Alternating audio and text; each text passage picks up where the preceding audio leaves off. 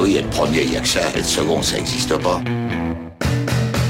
Fais pas chier ou je te ferai une guerre comme t'en as jamais vu. Go ahead. Quand les types de 130 kilos disent certaines choses, ceux de 60 kilos les écoutent. Make my day. Vous savez mon nom, j'ignore le vôtre. Qui êtes-vous?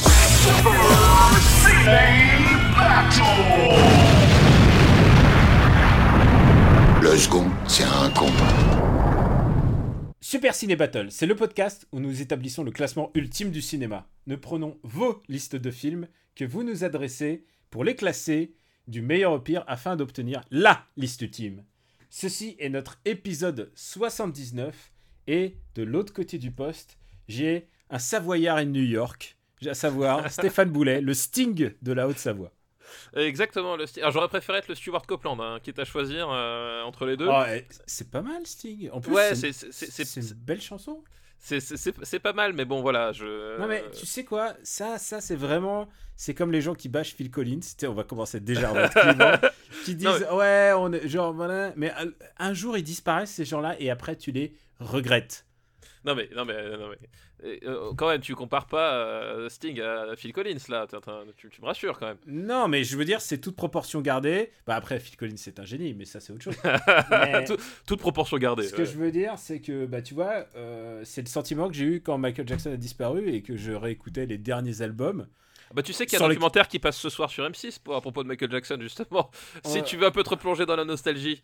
Alors, écoute, malheureusement, euh, peut-être, peut-être qu'on va en reparler. malheureusement, mais en tout cas, juste pour resituer euh, sur Michael Jackson, euh, bah, quand il est décédé, j'ai réécouté les derniers albums sur lesquels j'ai chié quand ils sont sortis.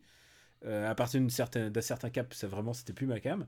Bah écoute, c'était valable, c'était même plus que valable. Il y avait des belles chansons. Euh, ouais, non, mais je, je, vois ce que tu essayes de faire, mais je ne tomberai pas dans ton panneau, je ne dirai pas, bien de, pas de bien de Phil Collins. Voilà, Putain, mais c'était pas. Putain, from Michael Jackson to Phil Collins. Real voilà j'ai cité Stuart Copeland, voilà, c'est mon batteur de référence. et voilà, toi tu me parles de Phil Collins, chacun son monde, voilà. Ah, mais attends, euh, c'est un super batteur, euh, Phil. T'as le mec qui continue. Le mec, il- Plus aujourd'hui, mais en tout cas. Alors, euh, bon, Super Ciné Battle, vous connaissez. Vous nous faites parvenir des listes, trois films par liste, un titre pour donner une thématique, et vous nous l'envoyez à supercinébattle.gmail.com. Donc, cette personne en- que j'ai au l'autre bout de poste, c'est Stéphane Boulet.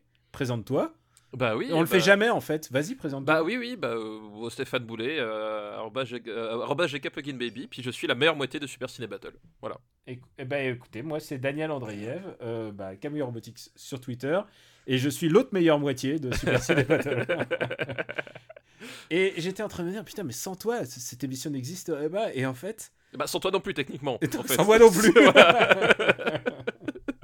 On, aime, euh, on aime le cinéma, on aime en débattre, et, et à chaque fois que des gens m'envoient des listes, ils précisent parfois, qu'ils disent, ah, je suis pas toujours d'accord avec vous. Ah, mais c'est bien, mais c'est- l'avantage, c'est- même l'intérêt, j'ai envie de J'ai envie de dire, parfois on n'est même Voilà. pas d'accord avec nous-mêmes, et euh, ça nous met face à nos contradictions. Exactement. Et il y en exactement. a, il y en a pas qu'une seule. Donc, euh, bah, on est parti pour l'épisode 79. On est dans les années 80. Et les années 80, Complètement. c'est des belles années. Je sais pas, il n'y a pas eu de grosse rentrée hein, ces, derniers, ces derniers temps. Bah si, il y a- il y, a quand même eu, euh, il y a quand même eu City on Fire qui est arrivé à la, à la 24e place au dernier Voilà. épisode. Attends. C'est-à-dire Voilà. que maintenant, pour bien rentrer, il faut, faut quand même faut, faut avoir du, du coffre, quoi. Ah bah, on, on ne rentre pas comme ça euh, dans, dans l'élite du marbre. Voilà, je pense que maintenant, si tu veux rentrer dans le top 10, il faut vraiment que tu... Par contre, on a eu, euh, si je ne m'abuse, on a eu, euh, lors du, euh, du dernier épisode, je crois qu'on a eu une belle rafale en, en fin de peloton, et c'est très dur de trouver des très mauvais films dans les années 80. Si tu regardes bien, au 188e et 189e, donc juste au-dessus de Alan Quaterman et les mines du roi Salomon et Trois hommes et un couffin, il y a Allô maman, ici bébé, et Jumeaux. Oui, et jumeaux. Je sais pas comment on a fait pour les départager. hein. Euh, il fallait les sortir, ceux-là. Voilà. Ouais. C'est, c'est- il fallait vraiment. euh, Il fallait vraiment trouver quelque chose. euh, voilà, pour. Il fallait avoir un trait de génie pour rassembler ces films et nous les proposer en même temps. Et c'est vrai que quand les deux arrivent en même temps, ça fait, ça fait bizarre. Ça fait bizarre, pas, pas, pas dans la même liste en plus. Ouais, ouais, voilà. Mais ça, voilà. Tu, tu dis, t'as passé le pire, puis en fait, non, t'as, t'en as un autre qui arrive derrière, quoi. C'est exactement ça. Et ben aujourd'hui, on va continuer avec les années 80 qu'on adore, avec de très chouettes listes, dont quelques-unes que j'ai pas passées la dernière fois. Et on va commencer tout de suite si tu veux bien, puisque bah oui, bah on a fait un très rapide résumé. Voilà, exactement. Alors on prend une liste euh, qui nous est envoyée par Shenron Vanessa. Merci Vanessa. Et tu- je te rappelle que tu as déjà prononcé son nom, puisqu'elle a déjà eu une liste euh, il n'y a pas si longtemps. Ah oui, c'est vrai, dans les vrai. années tout à 80. Un nom comme Shenron Vanessa. En plus, dans l'acte civil, c'est pas mal. oui, ça, ça, ça fait Je bien. voudrais, je voudrais appeler mon enfant Shenron. Donc merci Shenron Vanessa pour ta super liste. Elle nous a envoyé plein de bonnes listes. Et c'est une liste qui s'appelait. qui s'appelle L'Afrique dans tous ses états. Eh bien, écoute, l'Afrique dans tous ses états. Beau programme. Beau programme, n'est-ce pas? Euh, Et puis, euh, en plus, je suis chaud, comme tu sais, je reviens, de, je reviens justement euh, d'Afrique. Oui, tout à fait. Voilà, c'est pas, c'est pas, j'ai pas, j'ai, j'ai eu un, mon, mon papier sur le, la, la fièvre jaune qui m'a été donné sur la frontière tanzanienne. Il faut Ah ouais que je te raconte comment ça se passe. Tu, le coup du, tu, tu laisses un billet sur le, sur le comptoir. J'avais pas fait ça depuis la Russie de 2006. tu vois. c'est presque ça, c'est presque ça. Et donc le premier film est un film euh, que je pense compliqué, mais que tu- je suis persuadé que tu l'as vu. C'est Les dieux sont tombés sur la tête de Jamie Ulysse. Ulysse. C'est vrai, les dieux sont tombés là, sur, sur la tête. Euh, tu m'aurais demandé, je t'aurais pas resitué le nom du réalisateur par contre. Hein. euh. Et en plus, il est euh, sud-africain de mémoire. Euh, alors peut-être. Alors, je crois qu'il est sud-africain et pourquoi je le sais, c'est que c'est que bah il a eu pas mal de suspicions de bah, de connivence, disons, parce que il sort Avec en le 1900 régime. Il sort en 1980. C'est pas c'est pas c'est pas anodin qu'il s'y sort en 1980 comme ça. Euh, oui, parce qu'en fait, euh, c'est le fameux film de façon complètement absurde que j'ai toujours confondu quand j'étais môme avec Deux heures moins quart avant Jésus-Christ. Tu vois Je sais Ah pas bah pourquoi. Oui, c'est des titres un peu un peu abscons comme ça. ouais, c'est des titres, ça. En fait, quand tu quand t'as un titre pareil, tu sais pas ce que de quoi ça parle, quoi. T'as vraiment, Exactement. t'as vraiment un côté, euh, qu'est-ce que c'est que ce truc, quoi. Et puis même quand tu lis le, enfin quand tu connais le pitch, euh, au début c'est, enfin c'est, très étrange puisque c'est, c'est l'histoire en fait d'une, euh, Ah oui, putain, vas-y. c'est l'histoire d'une bouteille de Coca-Cola en fait qui, qui tombe euh, d'un avion et qui atterrit en plein milieu d'un village africain et et puis bah du coup c'est c'est perçu comme un, un don des dieux et ça va amorcer ben euh, ça va amorcer des, des- tout un tas de, de querelles et métamorphoses dans le dans le village voilà avec cette bouteille de Coca-Cola qui tombe du ciel quoi Et c'est exactement ça. C'est en plus ce nom euh, de titre, ça fait vraiment penser à un truc genre euh, bah c'est les Gaulois quoi. oui non mais c'est ça, ça ça fait ça fait titre de titre d'album d'Astérix quoi Et en plus, euh, et en, euh, en VO, c'était The Gods Must Be Crazy, si tu veux savoir. Et, et en plus, il y a eu une suite, tellement ça, ça a oui cartonné. oui, c'est un ouais. des films les plus rentables, d'abord d'Afrique du Sud, ça c'est sûr. Mais euh, c'est un film ultra, ultra rentable parce que le budget était dérisoire. Et euh, le comédien, c'était un- aussi un problème. Alors, je sais plus euh, comment euh, on prononce son, son nom, parce que je l'ai devant les yeux, mais alors, je sais pas si c'est Sai Xi ou Ni- Nick Sai, je, je ne sais pas du tout. J'ai plus le film. ouais je, ne j'ai jamais su non plus comment ça se prononçait ouais. j'ai plus le film en tête surtout. Et bah, euh, il a été payé une misère.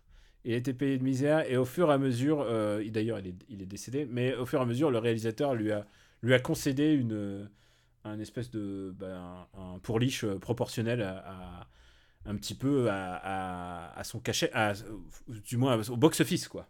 ouais Parce que c'est pas, c'était. Oui, les, les 1 dollar en sont devenus 200 dollars, quoi. Voilà. Non, mais je crois qu'il, non mais je crois qu'il a été payé moins de moins de moins de 1000 dollars. hein. Ah ouais, non, bah ça- Alors que c'est le ouais. comédien principal du film, alors qu'il a rapporté des millions.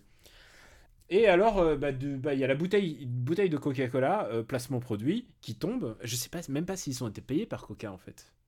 Euh, je sais pas, mais à mon avis, Coca-Cola, quand ils ont vu le succès du film, euh, voilà, c'est le Ils truc, se a fait sont le... ils se sont dit, on va en envoyer en Afrique du Sud. Mais Voilà, me, c'est ça, ça fait le tour du monde, quoi. je me demande si c'est pas un des pays justement où ils avaient pas justement peu, pas d'emprise. Mais ça, je connais pas le business model de Coca-Cola et leur emprise sur sur l'Afrique du Sud. Et donc, de Surtout en- à cette époque-là aussi, en plus. Enfin, euh, c'est pas Coca-Cola était pas capitaliste à l'époque, Mm. hein, c'est pas ce que je dis, mais c'est que c'était moins. Enfin, aujourd'hui, c'est tout ce qui est pub, c'est- tellement verrouillé que c'est même prévu euh, dans, les, dans les contrats de base et dans les scénarios. À l'époque, c'était peut-être moins le cas aussi, surtout sur un film comme ça. Enfin, je veux dire, t'as un mec sud-africain qui débarque et qui, qui fait un, un film avec une bouteille de coca dans un village en Afrique du Sud. Enfin, je suis pas sûr que Coca-Cola, ils, ils avaient verrouillé le truc euh, d'abord, quoi. Alors, ça reste quand même un film d'Afrique du Sud de 1980. C'est quand même l'histoire de, de deux blancs. hein. Faut pas. Ah bah bien sûr. Voilà, Bah, c'est pas. évidemment. et il- C'est pas pour rien que le noir a pas été payé, hein. euh, Ouais. C'est parce que c'est c'est l'histoire de blanc avant tout. Il tombe amoureux, il y a une histoire d'amour, il y a des courses poursuites, il y a un tout petit peu de course poursuite, il y a, il y a une espèce de semblant de coup d'état, et à la fin, évidemment, le, il y a quand même une espèce de morale très redire Kipling euh, début du siècle quand même. euh, si je- si je me- Alors, avant de tomber dans le jugement, est-ce que tu aimes ce film? Euh, écoute, c'est un film que j'apprécie modérément, on va dire. Euh, je- tu vois, je l'ai vu il y a, il y, a, il y a- il y a assez longtemps, je l'ai pas revu depuis. Euh, je crois que quand j'étais petit, j'aimais bien justement le côté, euh, le côté un peu absurde du début, etc. Mais je suis pas sûr que ça me parle tant que ça à, à force, quoi. Euh, Le truc, c'est que j'ai. Alors, je l'ai vu quand j'étais petit. Euh, je l'ai vu pff, maximum, genre il y a, il y a 25 ans, hein, tu vois. Ouais. Et je pense que si je le revoyais aujourd'hui, je pense que c'est pas l'effet de la controverse, mais c'est l'effet de, de cette euh, caméra posée euh, sur l'Afrique du Sud euh, de l'époque qui, qui, me, qui me ferait cogiter en fait. Je sais pas si j'arriverai à le revoir sereinement. Bah, je sais pas. En même temps, après, t'as des. C'est un peu. C'est un peu étrange parce que t'as. C'est un film en fait. Enfin, euh, après ce pitch de départ, en fait, ce qu'il faut dire, c'est que c'est une, une comédie. Hein, euh, quand même, les, les dieux sont, sont tombés sur la tête et que c'est une comédie euh, un peu absurde en fait. T'as des, des gags visuels, t'as des, t'as des, tu t'as des quiproquos, des situations, euh, des situations absurdes en fait. Et, euh, et je pense que ça a participé au fait que justement à l'époque on se posait pas la question euh, du truc. Et, mais c'est aussi peut-être, euh, je suis pas sûr que les gags aient si bien vieilli que ça, c'est-à-dire qu'en matière d'absurde, en matière d'absurde, enfin tu vois, les, les, il y a eu tellement mieux depuis et même avant quoi. A, voilà, pour moi ça, ça a toujours été un peu, voilà, en termes de comédie pure, un truc sympa sans plus quoi, tu vois. Ouais, et non mais vraiment, il y a un truc qui me dérange de toute manière dans toute la symbolique de la bouteille qui tombe du ciel. euh. Je moi, je suis vraiment emmerdé, euh, genre, quand je vois ça aujourd'hui. Parce que euh, quand je disais Rudyard Kipling, c'est que la fin, c'est que finalement, il se débarrasse de, de la bouteille et du genre, c'est un peu ça, c'est, c'est, il a compris que finalement, c'était pas... euh, C'était pas un signe des dieux quoi. C'était pas un cadeau des dieux, et, et voilà, enfin... euh, Bah, en fait, le truc c'est que là- euh, c'est un peu dérangeant. peut-être là où c'est où c'est dommage, c'est que finalement, euh, hormis la fin, ils font pas grand-chose de ce postulat, c'est-à-dire que euh, la, justement la, la, la critique euh, impérialiste qu'il aurait pu y avoir, euh, bah elle est pas là quoi. Ah non, il y a clairement pas. Mais de toute manière, tu pouvais pas sortir. euh, faut, faut oublier que à cette époque-là, on parle de l'apartheid, mais c'était aussi une apartheid de, de- c'était une forme de dictature. Euh, Ah bah, complètement, oui, T'avais pas le droit de, de, de dire n'importe quoi et euh, tout était contrôlé. Enfin, il y avait une euh, le comité de censure euh, sud-africain, ça, ça rigolait pas. Oui, oui, complètement. Donc effectivement, enfin voilà, t'as.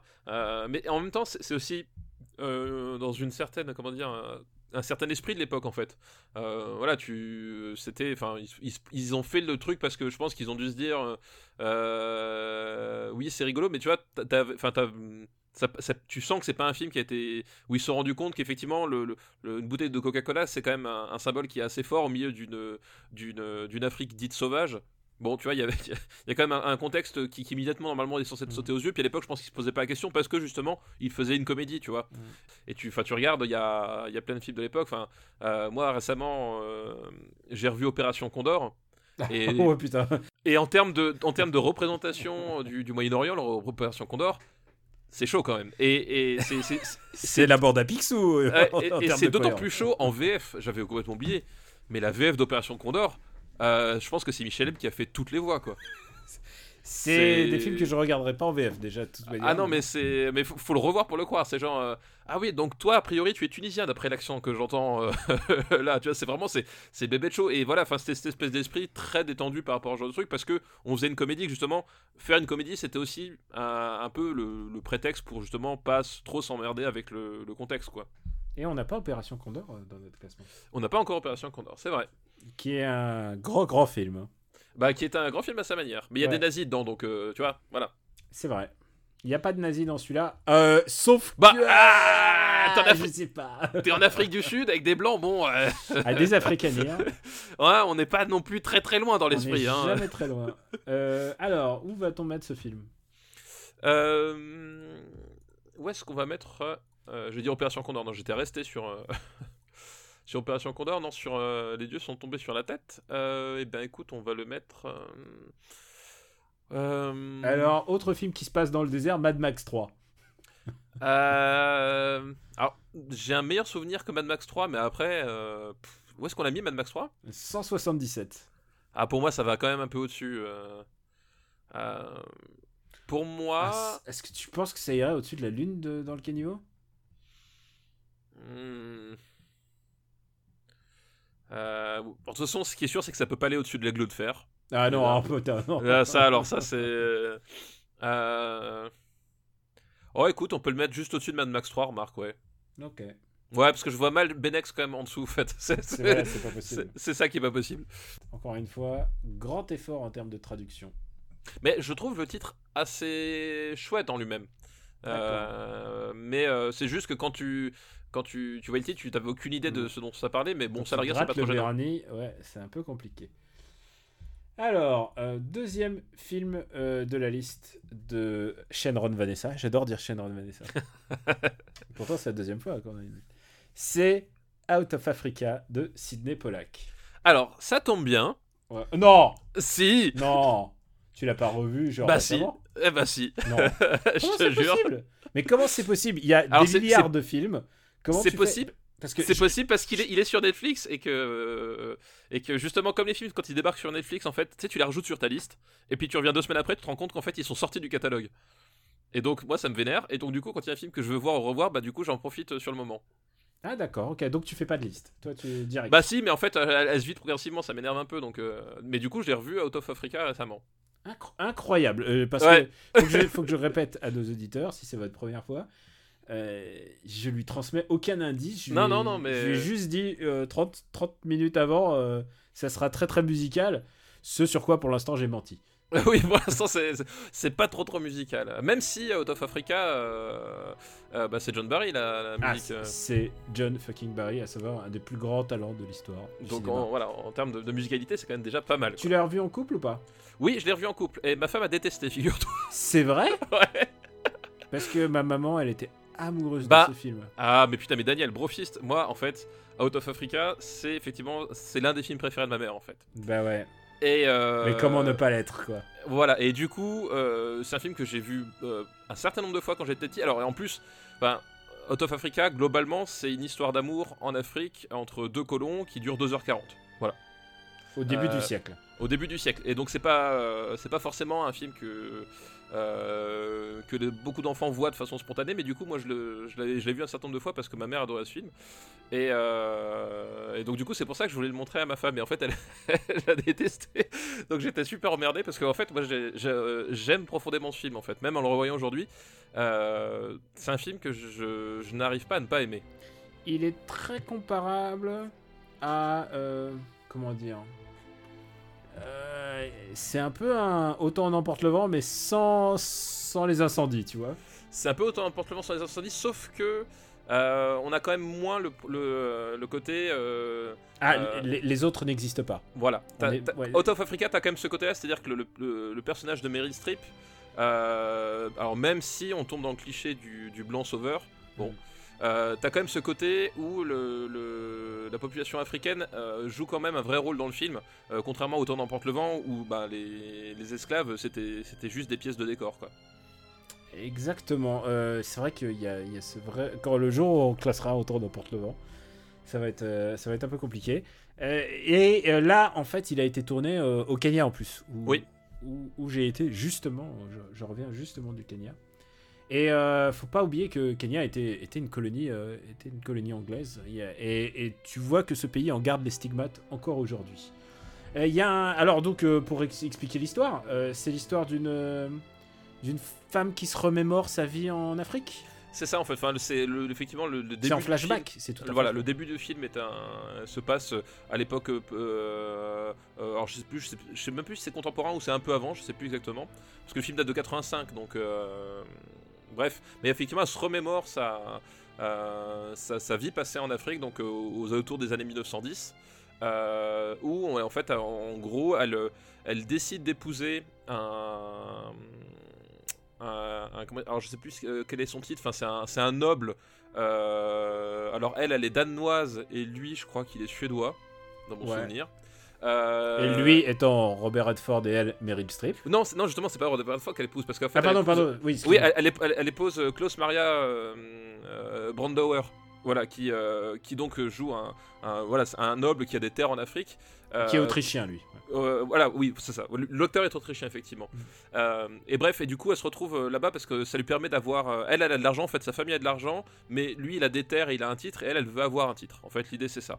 Euh, et donc elle euh, elle l'épouse et elle l'épouse et elle le suit en Afrique. Et très vite de façon très claire euh, euh, il cherche même pas à faire semblant d'être un couple. C'est à dire que lui il va partir euh, faire ses safaris faire ses trucs et il la laisse s'occuper de la de la de la plantation euh, toute seule et il l'abandonne pendant pendant des semaines des mois entiers. Puis elle va croiser ben, donc Robert Redford qui lui est un, un espèce de, de baroudeur euh, qui aide ben, la plupart des nobles euh, qui sont impl- implantés là euh, à travers voilà il, f- il- il fait garde-chasse il transporte du matériel il fait éclaireur voilà. C'est un aristocrate anglais, mais en même temps très proche du terrain. Je veux dire, Ah bah, euh, complè- oui, si vous oui. connaissez cette affiche iconique, il a, c'est pas pour rien qu'il a sa chemise marron avec des petites poches. Il Voilà, a exactement. la chemise Denis Brognard. Exactement, et voilà. Et, euh, et donc, il va, voilà. Et puis, évidemment, comme lui, c'est Robert Redford, forcément, on va en tomber amoureuse. Comme euh, bah, j'ai l'impression que toutes les femmes de la génération de nos mamans, euh, c'était, comme ça, c'était par contrat. Mais il est encore, euh, il est encore un des hommes les plus beaux du monde hein, quand il est. Ah bah oui. Ah bah oui, Enfin, je veux dire, c'est pas une, c'est pas. C'est pas une chimère, ouais. Non non, euh, faut voir, faut le voir pour le croire à quel point il était beau. Et donc on va suivre, et puis ça va être une, voilà, une histoire d'amour contrarié, euh, sur fond de Première Guerre mondiale, et, euh, et justement, euh, et quand tu revois le film aujourd'hui, en fait, tu te rends compte que finalement, justement, ce, ce côté, ces blancs qui se font la guerre en Afrique de façon interposée, c'est- un truc complètement absurde, en fait, Mhm. et c'est traité de, de- de cette façon-là. Et puis tu as surtout le destin de cette femme, donc jouée par Meryl Streep, qui en fait va aller contre tout ce qu'on attend d'elle, c'est-à-dire qu'à un moment donné, son, son homme part faire la guerre, et ben elle décide de traverser tout le pays avec une caravane pour aller ravitailler les, euh, les hommes parce que normalement elle est pas censée faire ça. Euh, Il y a Oui, toute cette histoire avec le, le club des le club des euh, le club des hommes où elle a pas le droit de pénétrer, elle se fait jeter dehors, etc. Puis à la fin, c'est eux qui l'invitent à rentrer dans le club. Enfin voilà, t'as tout ce côté euh, euh, cette femme qui va se s'ériger contre euh, petit à petit tous les codes et qui en fait va euh, à, à travers ses propres barrières va finalement découvrir aussi les barrières qui s'opposent aux, aux autochtones quoi. Puisque à la fin du film, elle va être euh, elle va quitter ses terres et on va faire exproprier euh, les, euh, les, euh, les gens qui habitaient, qui habitaient là. Et en fait, elle, elle va se battre pour qu'on on leur laisse une terre malgré tout. Quoi. C'est clairement pas, j'allais dire Scarlett O'Hara, mais c'est pas du tout Emma Bovary. hein. C'est pas parce que c'est vraiment les rôles iconiques de Meryl Streep. Je crois que ça se pose là. Oui, non, complètement. Et euh, voilà. Et donc, je, je trouve, enfin, je trouve vraiment le, le- justement le, le- le personnage vraiment, vraiment bien écrit, et pas vraiment bien interprété. Enfin, je veux dire, Meryl Streep, euh, voilà. Et cette espèce de voilà de de, de, de de, de relations qui tissent entre eux, euh, voilà, enfin c'est vraiment la relation romantique par excellence. euh, euh, c'est contrarié, puis il y a- il y, a cette espèce de souffle de liberté aussi, voilà, qui, qui C'est choisir, voilà. c'est choisir. Alors, c'est clairement le, le mythe bourgeois du on choisit Oui. la vie sauvage. Voilà, exactement. Mais Mais, mais ça fonctionne. D'abord, euh, d'abord, ça fonctionne et surtout, euh, c'est fait avec un peu de respect et d'élégance. Mais bah, a, c'est- a- fait- a priori, hein, je veux dire, pas Oui, a oui. priori. Voilà, c'est ça, c'est c'est qu'en fait, effectivement, comme, comme, comme on l'a dit, c'est que le contexte africain est quand même bien imbriqué dans l'histoire et vraiment de façon récurrente, en fait. C'est-à-dire que même si effectivement ça reste l'histoire de, de, de- de colons en Afrique, on, on a quand même cette imbrication, euh, ces, ces pro- ces problématiques par rapport justement aux, aux peuples autochtones qui sont exploités, qui s'imbriquent au fur et à mesure dans le récit. C'est quand même assez présent malgré tout. Et puis surtout, c'est filmé par Sidney Pollack et... euh, C'est vrai qu'on n'a pas beaucoup, souvent parlé de Sidney Pollack. et euh, et il y a des plans, mais enfin somptueux. Enfin, euh, Sidney Pollack, c'est. Est-ce qu'on a déjà classé un film de Sidney Pollack? C'est ça la question que je me Je suis en pose. train de, re- je suis en train d'y réfléchir. Euh, je suis pas sûr. Euh, aurait- si Tutsi, on avait on avait parlé de Tutsi. on a, on a classé Tutsi? On a on a classé, on en a parlé. Euh, mais je crois qu'on a, je crois qu'on a parlé. Si si, on, on a dû classer Tutsi. C'est des années 80 en plus. Vérifie dans la liste. Ah, D'accord. Attends, attends, je vais regarder. C'est pas Tutsi? C'est pas compliqué. Tutsi, 143e. Voilà, on avait-. Euh, puis même on a fait, si si, on a fait les trois jours du Condor. Donc si Ah si, on a ah oui, parlé non, de. bien sûr. Ah, voilà. Ah, voilà. on a bien parlé de Cinépola quand même. Euh, Mais on est pas- toujours partant pour en reparler. hein. Voilà, on n'a même pas parlé de ses, de ses meilleurs, euh, enfin de son meilleur pour moi. Hein, On, peut, on, découvrira le- lequel c'est le jour où on fera une autre décennie, je donne un indice. Euh, mais voilà, c'est un, un- un réalisateur qui a, qui a quand même un vrai sens de la narration, de, de l'image, de, de tout et des personnages. Et euh, enfin, tu vois que c'est Ah, vraiment on, fait avait avec fait, on avait fait The Yakuza. Ah oui, on a fait, mais bien sûr, bah, on dans en a fait plein en fait des 70. cinépola, Euh. Je sais plus où il est, mais euh, dans une Oui, oui, dans exact. les émissions des Mais même je suis 70. con, on a fait Jeremy Johnson en fait. Enfin voilà, me. Voilà, voilà. tout me revient. Yakuza, 60, émission 74. Voilà, donc. euh, Ouais, donc on a, on a quand même bien parlé déjà. Et euh, donc c'est c'est un type qui a une vraie intelligence du cinéma euh, et, qui, euh, et qui arrive vraiment à, à, à élever son film euh, au-delà de bah, justement de ce qui du- du- des pièges dans lesquels il, il aurait pu tomber. Effectivement, et le piège c'était de refaire euh, autant n'emporte le vent euh, en Afrique quoi. C'est vrai. Et je précise juste Jeremiah Johnson, émission numéro 20. Voilà pour. Oh là là, comment ça remonte quoi. Ouais, ouais, non, ça remonte, mais en même temps. Ah là là, euh, ah, j'ai- j'aime ce film parce que ma maman euh, l'aimait tellement que ça me faisait plaisir de la voir. Euh, maintenant, ça me fait encore plus plaisir, t'imagines avec le temps, le temps et les souvenirs. Euh, et je pense que ce film-là, euh, il, a, il a pas trop vieilli euh, avec le prisme moderne, le prisme- notre, notre regard d'aujourd'hui, quoi. Là, par contre, je me, je me remets à toi. Non, enfin effectivement, moi, bah, moi, pour l'avoir revu vraiment récemment, je trouve qu'effectivement il a, il a pas vieilli. Il, euh, il, il est pas ce qu'on appelle devenu problématique. En tout cas, voilà, on est, on est quand même sur, sur des trucs où, où t'as où, où- où t'as un, un bon équilibre entre, entre les choses. Et puis je trouve d'un point de vue cinématographique, enfin ça, tu gardes vraiment cette élégance de la caméra et du montage de de Cinépolac. Euh, Alors après, faut rentrer dedans, c'est-à-dire que voilà, c'est un film, euh, c'est un film qui est essentiellement contemplatif. Euh, voilà, c'est- un film qui, qui- C'est une love story aussi. c'est une love story. Puis non, mais t'as as, plein de moments en fait où le où tu justement le, le- les sentiments des personnages en fait est, est mis en est mis à l'échelle de la du paysage africain en fait t'as as vraiment plein de plein de plein de plans en fait euh, j'ai trouvé la façon de, de construire le, le- les plans de construire l'image et de et de les monter dans voilà t'as plein de séquences où tu Mhm. vois que le, le décor africain en fait tout ce que peut euh, toutes les émotions que peuvent faire naître le décor africain en fait sont rapportées au personnage. Enfin, t'as vraiment un, jeu c'est pas juste euh, je fais le touriste quoi. Il y a vraiment un vrai rapport de cinéma et euh, ça fonctionne toujours autant. Alors après voilà il faut, voir ça dure 2h41 c'est lent mais je trouve ça vraiment passionnant. C'est vraiment une, mise en scène comme peu savent le faire encore. T'as vraiment un côté très épuré vraiment au service des trucs et tu et une fois que t'es pris dedans en fait c'est un film où t'arrives dont t'arrives plus à ressortir quoi Et donc Et, dispo euh, sur Netflix en plus. oui, oui, bah oui, bah c'est comme ça que je l'ai vu, c'est parce qu'il était dispo sur Netflix. Et euh, voilà, et moi cette, euh, euh, moi cette fin là sur, sur la colline avec. Ah non, non, lion- me parle pas de la fin. Non mais voilà, euh, je, je, trouve qu'il y a, il y a euh, à un moment donné, il y a- il y, a ces plans sur Meryl Streep pour aller à l'écart de tous les autres, et en fait elle est, elle est filmée sur cette espèce de, de colline, tu sais, qui fait un, un espèce de vallon, et en fait tu vois en profondeur la, la plaine africaine. Il y a voilà, il y a un rapport de d'échelle et de tu vois de voilà de, de, de, mise en condition du personnage euh, que je trouve vraiment fabuleux à l'image. Et euh, voilà, pour moi c'est un, un grand film de en termes de mise en scène et, et je trouve qu'il conserve son voilà son, son- sa, sa puissance cinématographique, sa puissance narrative. Euh, voilà, tu t'accroches au personnage, tu euh, il- il- puis en plus c'est pas enfin c'est une histoire d'amour, c'est ça pourrait être gnangnan mais ça l'est pas. Enfin vraiment t'as voilà t'as plein de euh, dimensions. Meryl Meryl euh, elle le porte vraiment sur ses épaules. voilà et euh, j'adore ce film vraiment. Mais c'est vrai que euh, bah, lui, il est parachuté, mais genre vraiment turbo beau gosse qui ah débarque. bah oui bah voilà c'est Genre, c'est la friandise, quoi. Ouais, bah c'est non mais c'est clairement ça. Euh, après voilà, bah tu tu, tu, tu finis pas tu, tu, tu finis par accepter, c'est le principe du truc. euh, voilà, c'est quel, quel- de quel homme on pouvait tomber amoureux au premier regard à cette époque-là? Bon bah écoute, Robert Redford, ouais ça va le faire. Allez, surtout qu'en plus euh, Robert Redford et Cinépolac, c'est une relation de, de longue date. Hein. Ah Je bah veux oui. dire, ils, ils étaient alors, euh, je sais pas, facilement cinquième film ensemble ou sixième film, tu vois.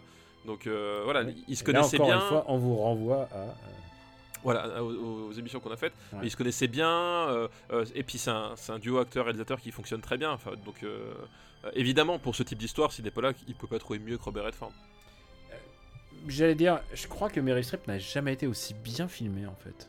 Genre, elle a été souvent dans des bons films. Ah, ben oui, mais aussi là, bien ouais. filmée, aussi mise en valeur, j'ai du mal à. J'ai du mal à compute.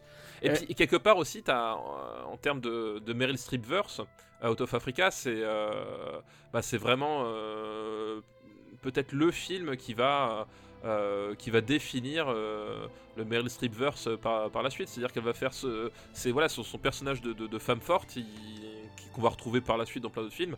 euh, il est euh, il est cristallisé ici quoi. C'est clair que c'est un, un des rôles de sa vie. Bah, la preuve.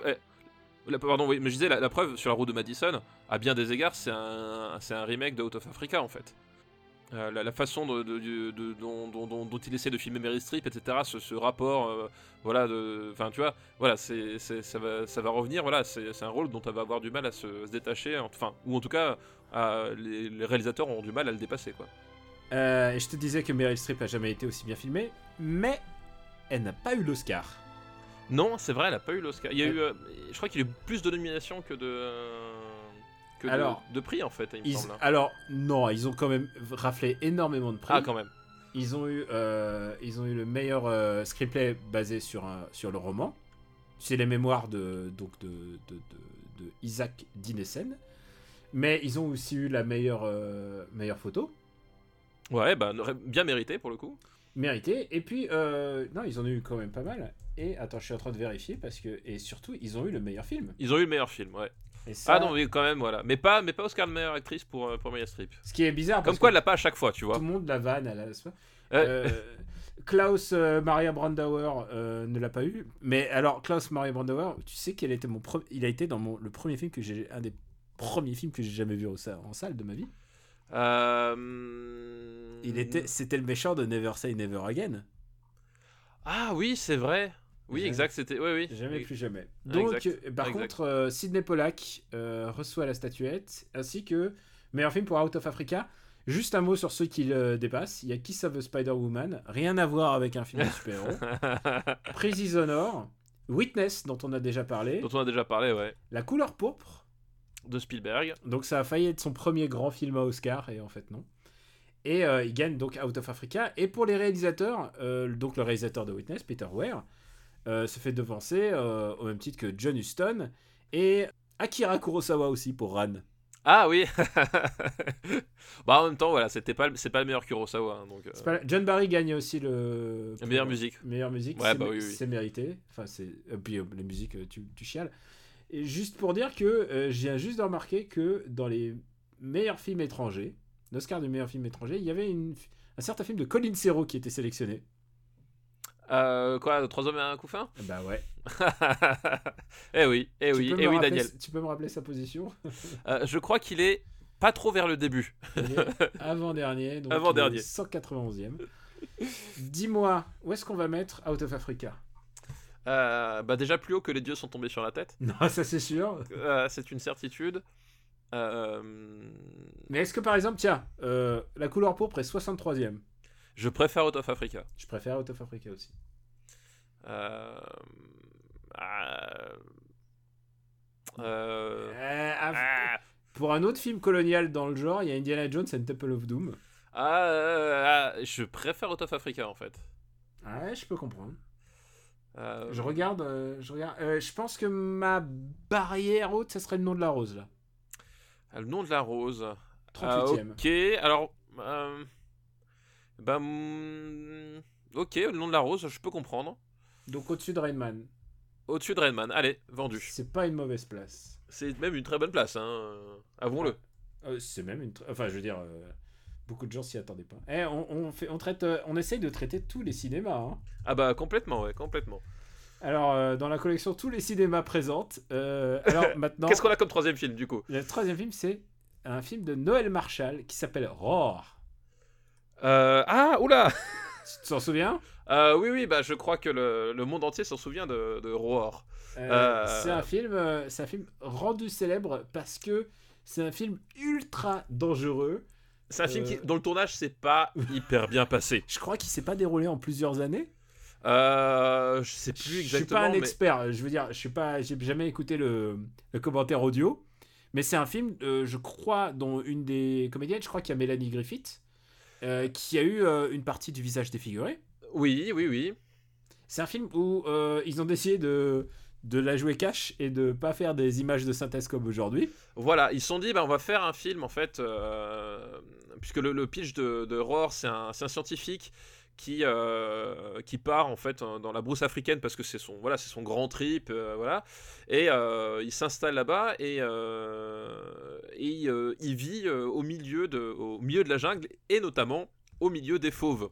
Euh, sauf que voilà, le problème c'est qu'effectivement, comme tu l'as dit, ils se sont dit, ouais, on va filmer vraiment au milieu des fauves. Et les mecs, ils, ils avaient, je, je sais pas combien de lions sur le, euh, sur le plateau. Et euh, bah, les fauves. pas des- Alors, c'est pas des super acteurs. Voilà, c'était, ils avaient pas, si tu veux, ils avaient pas la méthode Marlon Brando, euh, les, les lions, hein, ils, avaient un peu oublié qu'ils étaient, qu'ils étaient là dans un rôle et que bah, ils se sont, pris aux membres de l'équipe euh, sans distinction entre techniciens, acteurs, euh, voilà, tout le monde en a pris Alors, pour son je grade. lis, je lis qu'il y a eu des, des os brisés, il y a eu aussi des, hum, comment des arrachages de peau, des arrachages de cheveux, plus la gangrène. bah oui, sinon on se marre pas. Voilà. euh, Et en sachant que, euh, vous savez, euh, ce truc de euh, aucune personne n'a été blessée sur le tournage. Non, c'est faux non, non. parce qu'ils ils ont, genre, tous les trucs horribles, ils les ont tous mis. Oui, ils ont tout gardé. Bah oui. C'est- Marie-Ange Nardi, euh, puissance 10 000. Je- tu connais cette histoire de Marie-Ange Nardi? Oui, oui, j'avais, ouais, je la connais. Mais peut-être les spectateurs la connaissent pas, quoi. Oui, alors euh, on, va, on va vous expliquer. En fait, c'était euh, genre l'émission de. Genre l'été, tu sais, ils faisaient les, les animaux pendant l'été sur la plage. Et quelle bonne idée, on va prendre un lion, on va prendre un lion et, et la montrer à la présentatrice. Et juste à côté, et évidemment, le lion, il, lui a sauté dessus et euh, il l'a sévèrement griffé et elle a dû avoir la peur de sa life. Ah bah je pense oui, je pense Ouais. aussi, effectivement, ouais. Et, euh, et, et oui, et c'est encore un truc de. Faut pas déconner avec les animaux, quoi. Bah, c'est et en, et en même temps, c'est euh, c'est ce qui est devenu le film. En fait, je, honnêtement, je sais pas quel était le, le, le pitch de départ de Horror parce que je pense que c'est un film qui, euh, euh, enfin, tu le vois en fait, le, scénario. Il y a C'est un mec qui vit en Afrique. Oui, c'est un vit, mec qui- il, vit, il vit au milieu d'un- d'un- d'une réserve d'animaux. Oui, c'est ça. Mais euh, je pense que le, le, le, le, le, le scénario, tu vois, il est, il est, il est un peu branlant, on va dire quand même. Enfin, et Euh, le mec, c'est Noël Marshall lui-même. Oui, oui, mais et, euh, et je pense qu'en fait, le, le- le- ils ont dû, et, au fur et à mesure qu'ils voyaient que ça se passait très mal sur le plateau et qu'ils avaient des séquences en boîte de d'attaque qui étaient assez hallucinantes parce que ben c'était pas simulé, euh, ils se sont dit bah on va orienter le film un peu différemment. Enfin, t'as t'as cette espèce d'aspect très chaotique dans le film. Tu, euh, c'est c'est assez. Euh, c'est assez bizarre à suivre et en même temps t'es tétanisé devant certaines séquences où tu euh, tu bah, quand tu sais pas ce qu'il y a derrière tu te dis Ah, c'est bizarre quand même euh, il, il joue bien le mec là quand il se fait agresser par le lion puis en fait tu découvres que- voilà qu'en fait, le coup de patte qui s'est pris dans la gueule, c'était pas du cinéma, euh, pour le coup. Euh, et donc, t'as un côté, euh, un côté très étrange sur et très ambivalent, c'est-à-dire ce ce côté justement, ça- à la- au final, ça devient un truc. oui, cet, c'est cet homme blanc qui vient présomptueux, sans connaître la nature. à un moment donné, il aurait mieux fait de se renseigner sur ce qu'il y avait autour de lui. Et mais en même temps, t'as un vrai voyeurisme dedans, dans le côté, bah regardez comment il saigne cet enfoiré, quoi. Et c'est très bizarre, quoi.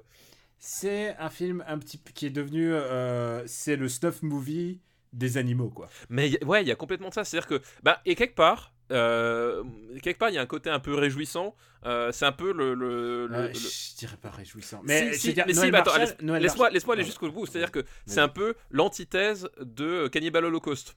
Où on, Ah. te, on te montre des, euh, des, des animaux qui sont tués et torturés euh, en, en direct euh, réellement de- devant, la, devant la caméra par des comédiens. Là, c'est l'inverse. Ça fait plaisir d'avoir des comédiens qui sont torturés par des animaux. Euh, moi, je suis quelque part au fond de moi. Tu vois, il y, a- il y a vraiment un truc genre euh, vous, avez- vous, vous êtes parti, vous allez vous faire les cons. Quelque part, c'est bien fait pour vous. Quoi. Alors, euh, oui et non. Parce que moi, je suis pas pour que les, les acteurs soient dans de mauvaises conditions. Et je pense que. euh, je crois qu'il paraît qu'elle a eu euh, genre euh, une centaine de, de. Je sais pas si c'est une centaine, je veux pas exagérer, mais genre au moins une vingtaine de, de points de suture sur le visage. Elle a failli être défigurée. Je parle de Mélanie Griffith. Oui, Mélanie Griffiths, ouais. Euh, elle a failli perdre un, un, un œil, mais.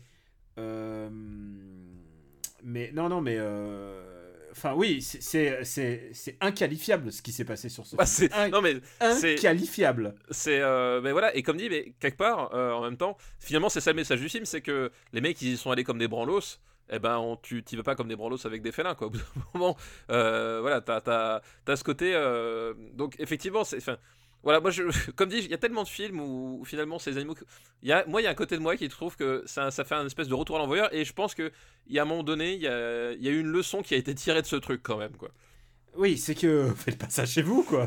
Les enfants, ne faites pas ça chez vous. Non, euh, c'est qu'on ne déconne pas avec ces, ces animaux-là. Il faut les protéger, mais il faut, il faut les respecter. Et c'est pas, c'est pas des comédiens. Et, surtout, moi, et c'est pour ça que je pense que je, je- pense que c'était pas forcément l'intention de départ ou, ou- pas à ce point du film. Je pense que c'est vraiment un truc parce que comme tu l'as dit, ça s'est allé sur des sur des années. Enfin, voilà. Et je pense que c'est un truc qu'ils ont, qui, qui- ça s'est imposé par par les séquences qu'ils avaient. C'est qu'en fait, ils, avaient un snuff de Safari. Et, euh, c'est et en fait, horrible. Ce que et- tu dis est horrible, ça me fait Non, mais- gerber. non mais c'est ça, mais c'est mais c'est vraiment ça, c'est un snuff de Safari, et en fait ils se sont rendus compte que le- la seule chose dont ils pouvaient ce film, c'est bon ok les gars, en fait, euh, euh, faut, faut respecter les, les animaux sauvages quoi. Et voilà, quelque part c'est regrettable qu'ils aient eu besoin de se faire défigurer pour le comprendre, Euh, mais en même temps, euh, quand tu vois, enfin quand tu vois le comportement de certaines personnes avec, avec des animaux encore aujourd'hui, des animaux sauvages, enfin tu te dis, il y, y en a, ils ont besoin de ça quoi. Et euh, voilà, il y a un truc. Euh, Il y a un truc très fascinant du coup dans ce film-là, c'est- que tu, tu, tu vois vraiment euh, des gens un peu bêtes quand même.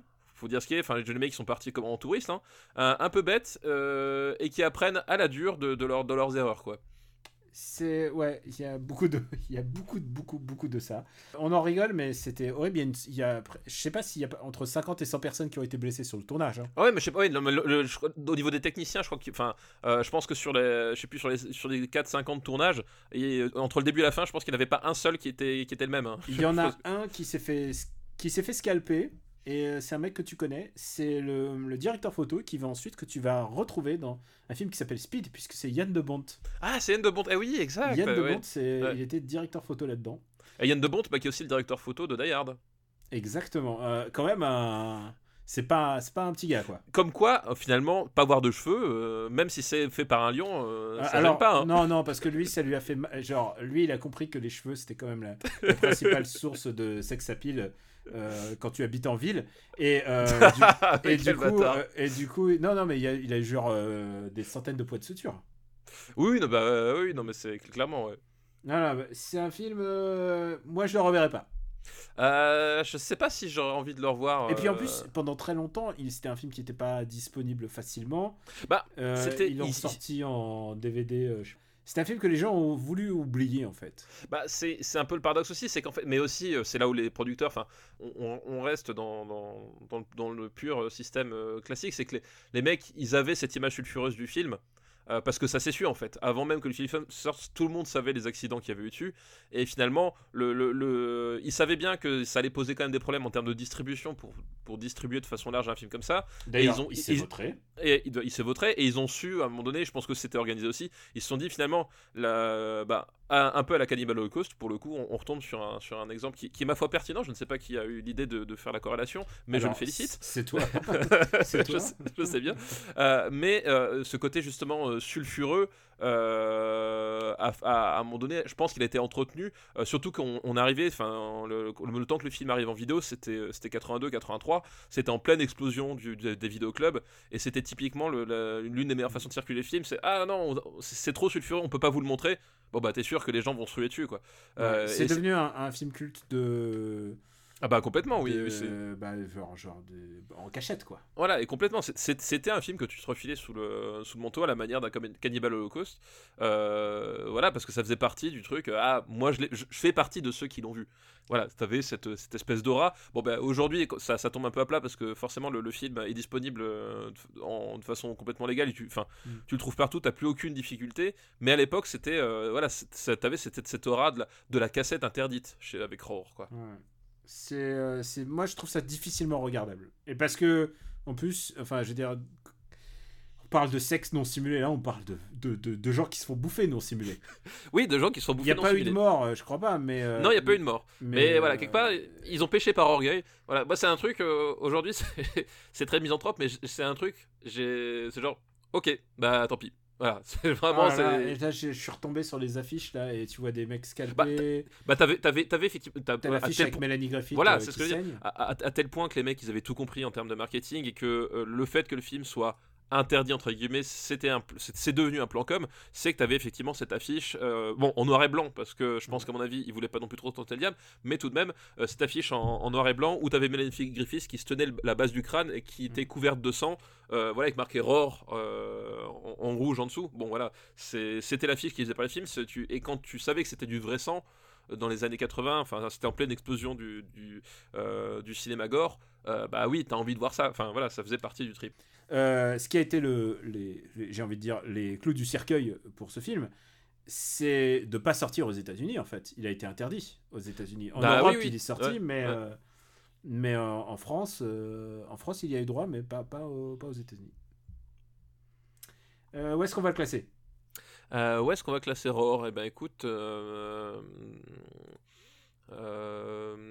Moi, je, pense que les gens devraient voir, ne serait-ce que pour se rendre compte de ce qu'à un moment donné. Euh, euh, mais après, c'est pas. Enfin, c'est une expérience. Voilà. C'est une expérience. Euh, pour moi, c'est. C'est un film qui a fait du mal aux animaux, hein, je précise aussi. bah, et ça, ça me. Mais en même temps. un mauvais goût dans la bouche. En même temps, après, je pense que ceci, c'est la fausse. Enfin, je pense que les, les gens n'avaient pas forcément besoin de ce film-là pour faire mal aux animaux. Enfin, surtout, surtout, surtout en Afrique. Euh, surtout à cette époque, enfin, voilà, enfin, c'est, ce n'est qu'un, ce n'est que la partie émergée de l'iceberg. Émergée, pardon. Mais, mais, mais, ce que je veux dire, c'est que c'est qu'en plus, ce film a vraiment fait du mal à des animaux. Ils, ils ont considéré qu'ils étaient, euh, qu'ils étaient apprivoisés, mais, euh, mais ah bah, on, oui, on, dresse, on dresse pas des, des lions. Bah surtout, t'en dresses pas autant. Hmm. C'est oui, parce qu'il y en avait des centaines. Il y en avait des centaines. C'est ça aussi, c'est que euh, t'as une différence entre un justement Out of Africa où t'as euh, trois scènes avec un lion qui vient avec un, un éleveur spécial, etc. Enfin voilà. Euh, et, la différence, c'est tu prends ça, effectivement, t'as as, un lion qui, qui est entre guillemets habitué au, spectacle. et là, tu te mets au milieu de 100 lions, tu trouves pas 100 lions de cirque, quoi. Hmm. C'est forcé que dans l'autre, t'es obligé de faire des compromissions, et tu ne fais pas de compromission avec un fauve. Hmm. Euh, fais-moi une proposition. Et moi, je, regarde très très bas là. Euh, moi, je vois ça. Euh, je vois ça en dessous de l'aventure intérieure, 133e place. Alors, je vois ça quand même plus bas. Je, regarde Critters, moi. Ah, c'est Critters, tu parles avec le, cœur. Et... Alors, en dessous de Bloodsport. Au-dessous de Bloodsport, quoi qu'il arrive, c'est sûr. Ah, non, en dessous, alors, non, j'ai. Euh, en dessous de Ghostbusters. Euh, non, en dessous de, en dessous de Tango et Cash. Hop. Euh, non, je préfère revoir. Non, non, non, non, non, James Bond. Ah, c'est vrai qu'il y a Samurai Cop. Il y a Samurai Cop, il y a Piège, Piège Mortel. Alors, au-dessus d'Howard the Duck, mais pas en dessous. J'allais te dire au-dessus du Grand Bleu. Non, laisse-moi limite au-dessus quand même, en fait. Mais, le au-dessus d'Howard the Duck. Ok, d'accord. Howard the Duck, mais plus, mais plus, mais plus sympathique. Euh, ouais, ben. Allez, ah, laisse-moi au moins ça. Ok, d'accord. Au-dessous de Running Man. En dessous de Running Man. Mais c'est vrai qu'en plus, d'un point de vue cinématographique, c'est pas. Voilà. C'est cringe, hein. c'est vraiment. Euh, c'est pas très intéressant non plus, quoi. Ouais. Écoute, c'est fini pour la liste de Shenron Vanessa. Merci pour sa liste, très bonne liste. Très bonne liste, et du coup, euh, c'est intéressant de aussi couvrir tous les continents, puisque la dernière fois on était branché, très branché Asie. Et je t'avais dit, euh, révise, euh, révise, la musique, puisque maintenant on va, on va passer à autre chose là. On va, ah on va, Enfin des promesses tenues. On va, Ça changera. on va danser un petit peu. J'ai choisi deux listes euh, qui ont exactement le même, le même contenu. Ah d'accord. On va commencer par exactement le même contenu. Les grands esprits se rencontrent. Voilà. C'est une liste, une qui nous est envoyée par Alcide. Merci Alcide. Et sa liste s'appelle Que ceux qui ont le matériel adapté mettent le volume à 11.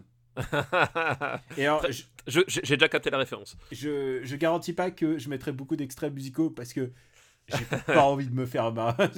Genre, il y, en a, ça va être un peu tendax. Parce, parce que toi, t'es pas le gros cast, c'est ça? Ouais, je tente pas, tu vois, je tente pas le diable. Et l'autre euh, l'autre liste, qui est exactement la même, m'a été envoyée au tout début de Super Ciné Battle. Ah ouais, une liste historique Par mon très cher ami Louis François, que j'ai pu ah. voir de passage à Paris. Et euh, donc, je lui, je lui, dédie cette émission. Et, euh, et donc, sa, sa liste s'appelle Le Grand Écart Facial Musical. j'ai hâte, j'ai hâte. Et le premier film de cette liste, je sais pas combien de temps elle va nous prendre, donc euh, j'ai un peu de backup au cas où. Mais le premier film de cette liste s'appelle Spinal Tap. Bah oui, VC Spinal Tap, euh, c'est la fameuse référence au titre de la première liste que tu, as, que tu avais dite. Euh, Spinal Tap, donc c'est un, Rob Reiner. un documentaire de Rob Reiner. Euh, documentaire, donc c'est un faux documentaire, c'est- c'est-à-dire que c'est vraiment tourné comme un documentaire, sauf que bah, ce sont des comédiens. Et c'est un faux groupe. Et c'est un faux groupe, le groupe qui s'appelle euh, qui s'appelle Spinal Tap, et donc qui est un, un groupe de glam rock. Euh, voilà, on va rentrer dans des termes un peu spécifiques, mais euh, euh, c'est un, un- disons le cash, c'est un, un, un- un film culte euh, pour tout amateur de rock and roll. Euh, parce que voilà, on, on est sur un, on est sur un, sur un, sur un, film qui va traiter de tous les clichés euh, du, rock business en fait. Évidemment, dans, dans, dans, dans le communautaire, il y a des groupes comme Kiss, qui est peut-être la référence. Euh, la, référence la plus évidente, mais tous les groupes de, ces années, des années 80, euh, même Iron Maiden, etc. Enfin voilà, t'as vraiment toute une, culture du rock and roll qui est dans la, conception de ce film, qui se ressent. Et là où je trouve le film très très fort, euh, c'est que Rob Reiner arrive à faire un, un, un pastiche, parce que clairement c'est une comédie et on se fout de la gueule de ces gens, euh, mais vraiment un, un pastiche respectueux, c'est-à-dire que Avec tendresse. avec tendresse, c'est-à-dire que tu vois que le, le mec, il a de la tendresse pour ses abrutis, parce que le gros Spinal Tap, c'est un- c'est une bande d'abrutis, il n'y a pas d'autre mot. C'est vraiment des, Tout ce que vous pouvez imaginer du stardom à la voilà, c'est vraiment des gros cons, euh, mais en même temps, tu sens une vraie connaissance du milieu du rock'n'roll et du rock'n'roll lui-même. C'est-à-dire que vraiment, t'as, voilà, enfin, euh, toi, je sais que c'est peut-être un peu, t'as été, t'as, t'as des goûts plus éclectiques que, que moi, alors que moi, c'est vraiment ma, ma cam. Et je trouve que en termes de, voilà, de, de, de, de, respect de, l'univers, de, clin d'œil, etc., c'est extrêmement riche, extrêmement euh, travaillé. Et tu sens que c'est, tu sens que c'est, fait par un mec qui, qui, aime ça, enfin, ou, fait et écrit par des gens qui aiment vraiment ça, quoi. Et, euh, et pourtant, ça les empêche pas de tirer à boulet rouge dessus. Et je trouve que c'est c'est pour ça que le film est tellement génial, c'est que on est sur, euh, sur, des, sur un truc qui, qui, qui prend vraiment le, euh, le truc à, contre-pied, mais qui, voilà, qui, sait de quoi il parle malgré tout. Et c'est ce qui fait que ça fonctionne et que tu, ce qui fait que tu en ris et tu en ris de tes propres, euh, de tes propres travers en tant qu'amateur de rock, quoi. Et, euh, et par-dessus tout, et par-dessus tout, pour ne rien gâcher, c'est que le, donc le, faux groupe Spinal Tap, il y a, y a plusieurs chansons, il y a plusieurs, bah, y a plusieurs extraits de concerts. C'est que même musicalement, en fait, c'est chouette. C'est-à-dire que euh, ils se sont fait chier à monter un faux groupe euh, qui fait du rock and roll correct. Alors, si t'écoutes les paroles, c'est t'as des trucs complètement débiles euh, de chez Spinal Tap parce que voilà, c'est pour se moquer, mais euh, je veux dire, à écouter, c'est des, des chansons qui sont, qui sont chouettes à écouter. Et vraiment, t'as ce côté, on vous plonge dans cet univers, on vous plonge dans cet univers, mais voilà, c'est fait pour vous dire que globalement, il y a des trucs, ça mérite quand même d'en rire parce qu'il y a des trucs ridicules, quoi. Et pour moi, c'est un des meilleurs films sur le rock. Alors, il y en a, il y en a quelques-uns, mais euh, je pense que pour moi, c'est le Almost Famous de, de cette génération-là. Ah, mais complètement. Je, je mais- sais, ah, on en a, je crois qu'on l'a pas classé Almost Famous, mais je suis très, très, très, très fan de Almost Famous. Oui, oui, mais, mais, mais vraiment, c'est-à-dire que, enfin, c'est euh, c'est un truc. euh, c'est, enfin, comme dit, c'est super bien fait. Euh, t'as, t'as tout, enfin, t'as à la fois tous les clichés et à la fois t'as, t'as, t'as, ce côté, euh, ce côté, bah, on, s'éclate quand même à faire le truc. Mais t'as des trucs super drôles. Et moi, ce que j'aime bien avec l'humour de, de VC Spinal Tap, euh, c'est qu'on est, euh, c'est que justement par ce biais. euh, document, euh, docu- faux documentaire, il, peut, il fait passer plein de trucs qui pourraient être lourds par- vers le biais d'une fiction euh, classique en fait. Euh, oui, voilà, si, la- si c'était basé sur un autre groupe de rock, genre euh, si c'était basé sur les Stones et tout ça, on aurait, on aurait crié Ah putain, c'est encore des gens qui essayent de se la jouer. euh, de se la jouer et de faire, de faire du, du, de la parodie, quoi. Mais c'est le but, c'est pas de faire les inconnus, c'est pas de faire le palmacho, c'est de faire quelque chose d'autre. Oui, c'est, ouais, faire vraiment quelque chose d'autre. Et t'as, un humour. Enfin, je trouve, le truc. euh, l'un, des meilleurs, euh, des meilleurs trucs. Et, ce qui est génial, c'est que euh, tu, ils insistent pas forcément dessus, mais c'est vraiment en fond de scène. C'est qu'à un moment donné, c'est, c'est le coup de l'herpès, par exemple. C'était Qui- quoi? Bah, en fait, c'est le, je crois que c'est la, la meuf du, euh, du, c'est la meuf du, du guitariste qui a, qui a de l'herpès, et en fait, tu, tu, tu vois que, non, ou, ou du chanteur, je sais plus, et t'as l'autre, le guitariste ou chanteur, qui a aussi de l'herpès. Sauf qu'en fait, euh, voilà, enfin, tu comprends qu'en fait, il se l'est tapé, mais que personne capte, capte à part toi en tant que, que spectateur, tu vois. T'as plein de trucs comme ça, t'as euh, t'as plein de trucs complètement absurdes, t'as le côté, euh, t'as t'as le moment, bah, le, bah, le, le- le fameux ampli où, où il lui explique que c'est le- plus fort du monde parce qu'il monte jusqu'à 11. Et puis à côté, t'as le réalisateur, Rob Reiner lui-même d'ailleurs, qui est là, qui lui fait, mais euh, quelle est différence entre, entre, un ampli qui, monte jusqu'à 10 et celui-là qui est numéroté jusqu'à 11 mais qui monte au même niveau Il fait, non, mais celui-là il monte jusqu'à 11. Tu vois, c'était c'était- c'était tous ces clichés justement. Bah, on en parlait juste- justement dans le dernier Growlcast, comme, quoi c'est un univers unifié, le RPU, avec notre invité Force Rose, c'est que dans le milieu du, euh, rock et du, euh, et du heavy metal euh, en particulier, c'est que t'as- déjà un, t'as des guerres de clochers. C'est-à-dire qu'un mec qui écoute du black metal, il va, il va chier à l'arrêt de quelqu'un qui écoute du doom metal. Ça fait partie des trucs, c'est des guerres de clochers comme ça. Et surtout, t'avais, un- t'avais ce côté, euh, oui, nous, on va, on va être ceux qui vont faire le plus de bruit, on va être ceux qui vont jouer les plus vite, on va être ceux qui vont faire ci, qui vont faire ça. Enfin, t'avais vraiment à chaque fois un- un- une surenchère. Tu vois, quand à un moment donné, euh, ACDC débarquait et qu'ils faisaient leur concert avec, euh, avec des maquettes géantes, bah, euh, l'année suivante, Iron Maiden, ils avaient une maquette de, de Eddie, c'est leur mascotte, euh, qui faisait 6 mètres de haut, etc. Enfin, voilà, t'avais, t'avais vraiment ce côté, on, faut qu'on en mette vraiment le, le- plein la vue à chaque fois, euh, voilà.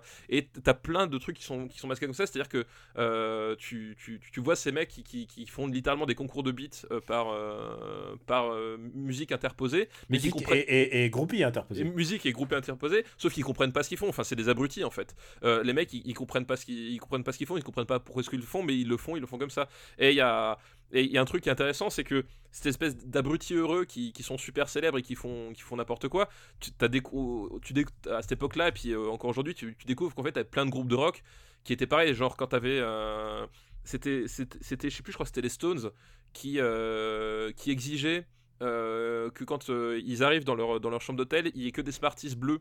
Ou pas bleus, parce qu'à l'époque c'était pas que des Smarties rouges, je sais plus, un truc comme ça. Et, et on, lui demandait, on leur demandait pourquoi vous faites ça, et ils disaient, bah en, en fait on s'en branle, mais euh, au moins si le mec il s'est fait chier à trier tous les Smarties, on sait que tout le reste est nickel. Voilà. Et euh, et et t'as des anecdotes comme ça sur, sur des vrais groupes de rock, t'en as- Alors, t'en as c'est- plein, plein, et C'est plein. vrai qu'en plus, c'est euh, c'est ça qui est. Faut pas oublier que c'est aussi un produit de cinéma en fait. Bah oui. Et euh, c'est basé sur pas mal de films documentaires euh, dans les années euh, 70. Déjà sur les Stones, genre les documentaires déjà définitifs sur les Stones. C'est basé en partie sur un documentaire euh, euh, consacré à, à Bob Dylan. Euh, euh, j'ai pas vu ceux des Stones, mais par contre ceux de Bob Dylan, j'ai vu. Il, il a essayé de respecter les codes, euh, les codes cinéma en fait. De, Ah bah oui, complètement, ouais. du, du film de documentaire de, de musical. Et à l'époque, il y en avait des chiens. Il y a, Bah il avait on- des chips. on a, on, a dit, on a dit les Stones, on a dit Bob Dylan, euh, il a Led Zeppelin, enfin il y en a vraiment beaucoup, beaucoup à l'époque. Bah, il y avait beaucoup, beaucoup. Bah, t'avais, t'avais aussi euh, notamment euh, Jean-Luc Godard. Enfin, c'était en plus le, truc qui avait fait Sympathy for the Devil euh, avec les Stones. Enfin, effectivement, c'était, un truc très à la mode, quoi. Et euh, effectivement, comme tu le dis, il reprend tous les codes euh, visuels de montage euh, de cette époque-là, euh, sauf qu'il il, il- il montre le- tout ça sans le côté, euh, euh, enfin vra- vraiment l'envers du corps, genre ces, ces mecs sont, sont des abrutis. T'as, le moment donné où ils font le concert sur la base navale, tu sais, avec les, avec les trucs, les trucs. Et en fait, ils, euh, captent les, fréquences des avions à la place de leur musique qui est envoyée dans les amplis. Enfin, voilà, le mec, il est coincé dans un moment donné dans un, dans un, dans un bulbe de scène. Il n'arrive pas à sortir. Alors, il joue son solo à l'intérieur. Enfin, tu vois, voilà, t'as des, des trucs euh, euh, complètement grotesques et euh, ça fonctionne super bien. Enfin, c'est un, et, et c'est enfin, c'est un vrai, un vrai témoignage sur, sur le, le rock and roll de, ce- de ces années-là. Quoi, tout y passe. C'est vraiment super chouette, quoi. Et il y a un truc assez rigolo, c'est que bah, les grandes stars de l'époque, évidemment les Stones, mais, mais les autres aussi, les Metallica et Guns N' Roses et tout ça, euh, quoique c'est un peu plus tardif. Hein, tu- Ouais, Metallica Guns N' Roses, c'est un peu plus tard. Non, oui, mais là, là c'était, bah, c'était Kiss, c'était. euh, C'était Kiss, euh, ouais, c'était ouais. Kiss, Iron Maiden, enfin tous les groupes de tout, tout le euh, Led Zeppelin, voilà, enfin tout ce qui, le, tout ce qui, tout ce qui a été le, la naissance du heavy metal, quoi. Du coup, c'est que les groupes eux-mêmes se reconnaissaient en fait. Bah c'est oui. qu'ils avaient l'impression que c'était leur premier groupe de d'avant ou ils- enfin je veux dire, c'était c'est là où le film fonctionne, c'est que t'as l'impression que c'est un groupe qui existe quoi. C'est comme ouais, euh, c'est comme quand Hugh Grant euh, euh, il, il chante un truc rétro ringard, t'as l'impression qu'il y était quoi. Ah, mais complètement. Mais effectivement, enfin tu et, ça se passe vraiment partie de touche, c'est-à-dire qu'ils ont réussi à créer une, une, une vraie identité à Spinal Tap, au groupe Spinal Tap, euh, puisqu'ils ils, ils, ils- ils, ils récupèrent pas les maquillages de l'un ou les fringues de l'autre, ils font une espèce de mix de tout ça, euh, pareil de, de Black Sabbath, enfin tu vois, voilà. Ils reprennent un peu tout ça, ils le mélangent, ils font un truc à eux, mais c'est qu'à un moment donné, tu tends l'oreille bah, au détour d'un riff, bah, tu fais oh putain, ouais, ça effectivement, ça s'est tiré de Black Sabbath, ah, cette façon de jouer, bah là, c'est Jimmy Page, etc. Enfin, voilà, t'as as plein de trucs de, de, de tics visuels qui sont repris, qui, euh, voilà, qui- pour montrer effectivement que, de, quel groupe on parle à chaque fois, euh, sans jamais les singer complètement. Parce que c'est un peu le risque parfois, c'est quand t'as euh, Uma Thurman qui vient dans Kill Bill déguisé avec le, les fringues de Bruce Lee, bon, ok. Voilà, on a compris de quoi tu parles. Là, c'est plus subtil que ça. C'est vraiment un truc. Euh, euh, Spinal Tap a sa propre identité, euh, mais à chaque fois, on va glisser des petits détails vraiment destinés à ceux qui savent, euh, comme le, bah, le tréma euh, sur le, sur le nom pour appeler Motorhead. Voilà, t'as plein de petits détails comme ça qui, qui sont disséminés et, qui, et qui donnent vraiment une cohérence et, de la profondeur quand t'es amateur de rock'n'roll, quoi. Et, Et euh, Tréma qui est sur le N d'ailleurs dans Spinal Tap pour montrer à quel point à, à quel point ils sont débiles quoi. Et c'est génial. Enfin tu sais c'est un détail mais c'est euh, c'est parce que Motorhead ils ont ils ont un tréma ou Motley Crue etc mais ils ont mis un tréma juste parce que ça faisait allemand. Et comme ça fait allemand bah du coup d'un seul coup ça fait plus, plus violent. Et c'est vrai en plus hein, Motorhead c'est uniquement pour ça c'est pas du tout pour la prononciation. Et du coup là ils ont ils ont repris ce, ce gimmick et ils l'ont mis sur un N un tréma sur un M ça n'a aucun sens linguistique mais c'est juste a des mecs qui, qui comprenaient pas ce qu'ils, faisaient Enfin, voilà c'est, vraiment ce sens du détail qui donne à, à Spinal Tap sa profondeur euh, énorme quoi c'est un des plus gros succès de Rob Reiner. C'est, quoi qu'il arrive, son film le plus drôle. Je pense que c'est plus Ah drôle bah. que Princess Bride. c'est plus drôle que Princess Bride, c'est plus drôle que Misery. Euh, c'est Voilà. plus drôle que Misery, ça. Je te l'accorde, mais du bout des lèvres. c'est euh, voilà, c'est quand même plus drôle que Quand Misery. même, il, a, il aura vécu des années 80 assez incroyables. puisque- C'est plus drôle que Stand By Me aussi, voilà, tu vois, on peut aller très loin comme ça. Spinal Tap est son premier film, mais ensuite, euh, il réalise euh, Quand Harry rencontre Sally. Oui, quand Henry rencontre Sally, ouais, effectivement, ouais. Et puis, un film culte que peut-être un jour on va reparler, c'est Stand By Me. Bah oui, oui, oui, tout à fait. Qui est quelques années après Spinal Tap, quoi. Euh, mais voilà, mais j'adore ce film, enfin vraiment, euh, Spinal Ouais, Tap. moi, je euh, te rejoins, je pense que c'est un des. Je pense que je t'ai dit, c'est un des films de rock les, les plus drôles du monde, mais c'est un film, ça fait hilarant, putain. Oui, et hilarant, et, hilarant, enfin, c'est vraiment dans le détail, quoi. Et ça, enfin, c'est ça que je trouve génial, c'est que t'as à chaque fois la, la- la couche absurde, et en fait, quand tu rentres dans le détail, ça, ça, ça- ça devient encore plus drôle, et t'as vraiment à chaque fois, genre, un petit truc qui va te rattraper, qui va te dire putain, les cons, quoi. Voilà. Et euh, tu passes ton temps à dire putain, les cons. Voilà. Et c'est, euh, et, c'est- et je pense que le film est fait pour ça, quoi. C'est. euh, oui, c'est mieux, c'est mieux qu'une parodie des inconnus. Ah, mais complètement, ouais, c'est. euh, Et après, en plus, euh, cinématographiquement, ça c'est vraiment très, très, très, très bien. Et c'est vraiment très très bien. Et quelque part, il y a, il y a un côté, il y a un côté presque euh, tu vois. Dans, je pense que dans, dans- en termes de- d'écriture et de mise en scène, il a dû s'inspirer de ça parce que là, on est sur des gens qui ont rien à voir, mais il y a toujours ce côté. On va d'abord faire un vrai film pour y insérer notre pastiche plutôt que faire l'inverse, quoi. Alors, euh, pas la peine de parler des Oscars, ce film n'a pas eu d'Oscar. Oui, non, euh, de toute façon, on s'en fout. Oui, on, dans ce- non, euh, quand je parle des Oscars, c'est pour remettre dans le contexte. Oui, oui. Mais là, on s'en Ouais, fout. non, mais non. Je crois, que- je crois que Rob Reiner s'est pas fait d'illusions. voilà. Donc, euh, ça va au-dessus de Princess Bride, Ah quoi bah qu'il oui, arrive. complètement. Princess Bride qui est 128ème. Ah, mais ça va vraiment. Mais qui est, qui, est, qui est chouette aussi. hein, je- Oui, qui, qui est vraiment sympa, mais là. euh, On est au-dessus. On en est au-dessus, puis euh, et comme dit, honnêtement, écoutez les, les chansons de, de Spinal Tap. quoi. Tonight, I'm gonna rock you tonight. Voilà, c'est un classique. Où est-ce que tu proposes de le mettre? Euh, pour moi, pour moi, pour moi, pour moi. Attends, Je trouve ça plus drôle qu'un faux. Est-ce que tu trouves ça plus Ah, drôle je trouve ça plus drôle qu'un fauteuil sur deux, pour deux. Un fauteuil sur deux, oui, ça c'est sûr. Euh, je trouve ça plus drôle qu'un fauteuil pour deux. Euh, Ah bah tu vois par rapport aux Blues Brothers. Euh, qui- ah, très, très Bah- équivalent. Et en plus, euh, autre film culte à côté de Breakfast. Autre film culte, on, on est pour moi sur un truc euh, équivalent. Enfin, c'est vraiment un, un trip. Je le préfère. tu vois, je mettrais vraiment pas loin quoi. Moi, écoute, euh, je te je t'ai fait une proposition. Dis-moi, dis-moi. Entre, t'écoute. entre Rocky 3 et les griffes de la nuit. Eh ben, est-ce que tu peux me le mettre au-dessus de Rocky 3 D'accord. Entre Aliens et Rocky 3. Là, ah bah c'est c'est une bonne place. C'est une très bonne place. Euh, en français, c'est is Spinal Tap ou Non, en français, c'est Spinal Tap Togo. VC Spinal Tap, c'est le titre euh, américain. américain. Donc voilà. Et bah, ruez-vous en DVD, ça vaut vraiment le Ah coup d'être ouais, c'est génial. C'est vraiment génial. C'est vraiment un très très bon film. On va tout de suite changer de groove, puisque c'est des listes musicales. Donc euh, j'espère quand même pouvoir mettre quelques sons. Et on va parler de un film de Jerry Kramer et Colin Chilvers qui s'appelle Moonwalker. C'est les années 80, Moonwalker Ah bah ouais, putain. alors, oui. alors, c'est- ah, non, mais je, je croyais, je croyais que c'était euh, c'était un peu plus tard que ça, tu vois. Non, mais, Ah non, parce que moi je me souviens, je me vois très bien. je- juste anecdote personnelle, je me vois très bien euh, à l'école. Et euh, il y avait euh, une nana qui était amoureuse de Michael Jackson, mais genre amoureuse, amoureuse. Elle, a- elle elle avait quel âge? Euh, bah, euh, si c'est 88. Ah bah du coup ça l'intéressait. Si c'est- si c'est 6 ans. Oh là, oh là, allez, écoute. eh ben, avant de rentrer dans la polémique, laisse-moi raconter ma belle histoire. Et, et, et à un moment, euh, il, il disait euh, Bon, bah, on passe Moonwalker, mais elle avait cours, tu vois, genre, on était en. en, en- je sais pas si c'est euh, première année de collège, tu vois, ou quelque chose comme ça, genre sixième. Et elle s'est mise à pleurer dans la classe parce qu'elle voulait revoir Moonwalker une vingtième fois. non, il faut aller voir que dans Moonwalker, il y avait vraiment un film événement. C'était pas un, du cinéma, c'était un événement. Ah bah c'était bah, c'était euh, c'était l'événement donc évidemment c'est Michael Jackson. Ça a fait plus d'entrées que Spinal Tap. Euh, oui ça bah en même temps euh, on part sur quelqu'un qui était quand même au top de sa carrière comme à l'époque voilà Michael Jackson fin des années 80 euh, euh, c'était bah, le King of Pop et c'était difficile de, de rivaliser en termes de, de j'allais dire box office mais non parce que mais en termes de, de charts voilà euh, il monopolisait tout il était sur toutes les chaînes enfin euh, voilà Michael Jackson c'est celui qui a propulsé le, le clip vidéo dans l'ère moderne euh, notamment en s'entourant de, de gens comme John Landis ou, euh, ou Martin Scorsese tu vois c'est Oui, c'est pas mal. c'est quand même voilà Et, euh, et côté musical, en s'entourant juste de Quincy. Oui et de Quincy enfin je veux dire Alors, si euh, t'as Quincy dans ton écurie, je pense que tu.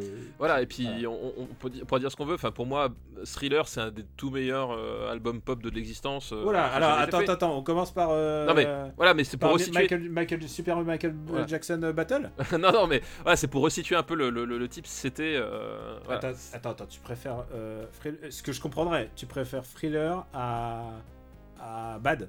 Ah oui, complètement. Et... Pour moi, Bad. Alors, et pour moi, Bad, en fait, il a, il a, il a un problème. euh, Non, Bad n'a pas de problème. Non, non.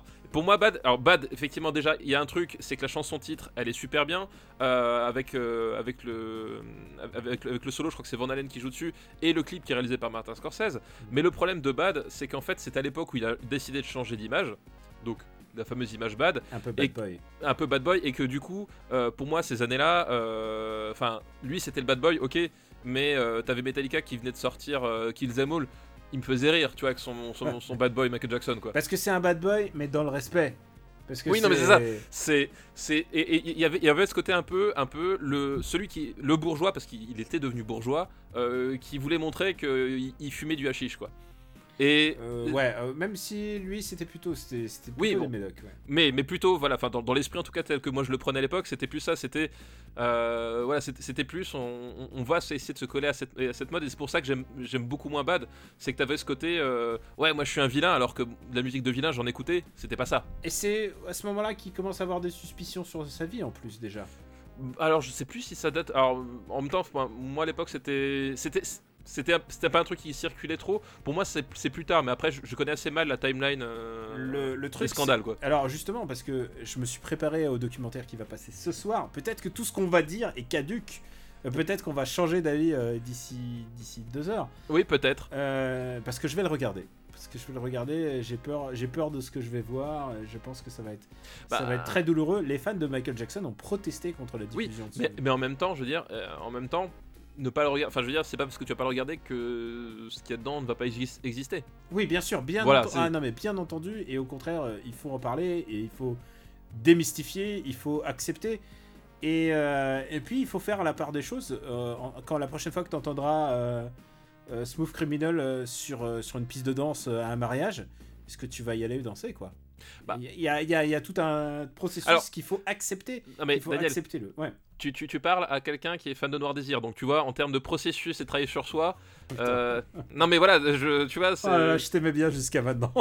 Mais euh, voilà, c'est c'est à partir de quel moment tu, tu, tu ne réécoutes plus Tostaki euh, par rapport aux événements qui se sont passés dix ans après? Bah oui, je, connais ce principe, tu vois, je, voilà, je, je, je- oui, toi, je suis passé toi, par là. Toi, f- tu as, dû, tu as dû passer par des étapes de haine. Bah, je, moi, je suis passé surtout par des étapes d'incompréhension au début. Parce Ouais. que, euh, enfin, et, et c'est ça qu'il y a de, de- de très étrange dans, dans, dans le Star System, c'est que à un moment donné, quand il y a une personne que tu admires vraiment énormément, euh, pas pour ses qualités artistiques, et c'était pour le coup le cas de Bertrand Cantat, tu, tu, tu, inconsciemment, tu te dis, c'est pas, parce que dans la vie, il la- il a- il à la hauteur aussi, tu vois ce que je veux dire Mm. C'est que t'as as besoin à un moment donné, t'as as, plein d'artistes où tu t'en fous, mais vraiment ceux que tu mets en, en tier list, tu te dis, bon bah, ceux-là, c'est des gars sûrs, quoi. Et quand t'arrives sur des, sur des histoires comme ça, après, disons, tu fais putain, mais en fait, euh, qu'est-ce que ça dit de moi, tu vois Ouais, Et ouais. euh, Je te rappelle que j'ai recommandé il y a pas si longtemps euh, dans After Eight le documentaire sur euh, R. Kelly en six parties. oui, mais par- moi j'ai pas d'affect avec R. Kelly, mais je vois tout à fait exactement. Quand t'étais fan d'R. Kelly dans les années 90 et que tu vois bah, ce qui se passe aujourd'hui, Non mais R. Kelly en plus c'était un- c'est comme Michael Jackson, je veux dire. Enfin non, c'est pas la même c'est pas la même catégorie, mais en même temps R. Kelly c'était- des chansons qu'on chantait euh, dans les églises quoi. bah oui, oui. Et tout d'un coup euh, euh, tu vois que le mec était un Mais en même temps, est, une ordure, est un criminel. est un criminel et c'est et en fait enfin je pense que quelque part c'est- enfin c'est sain voilà même si au début ça fait mal enfin moi je comme dit moi je suis passé par toutes les phases avec Bertrand Cantat mais au bout d'un moment c'est sain c'est qu'au bout d'un moment tu le, le rapport à la célébrité et à, à la production artistique c'est qu'à un moment donné quand ça dépasse un certain stade c'est forcément plus forcément très sain tu vois On va, on va encore euh, en reparler, je pense, euh, d'ici la fin de, la fin de ce film.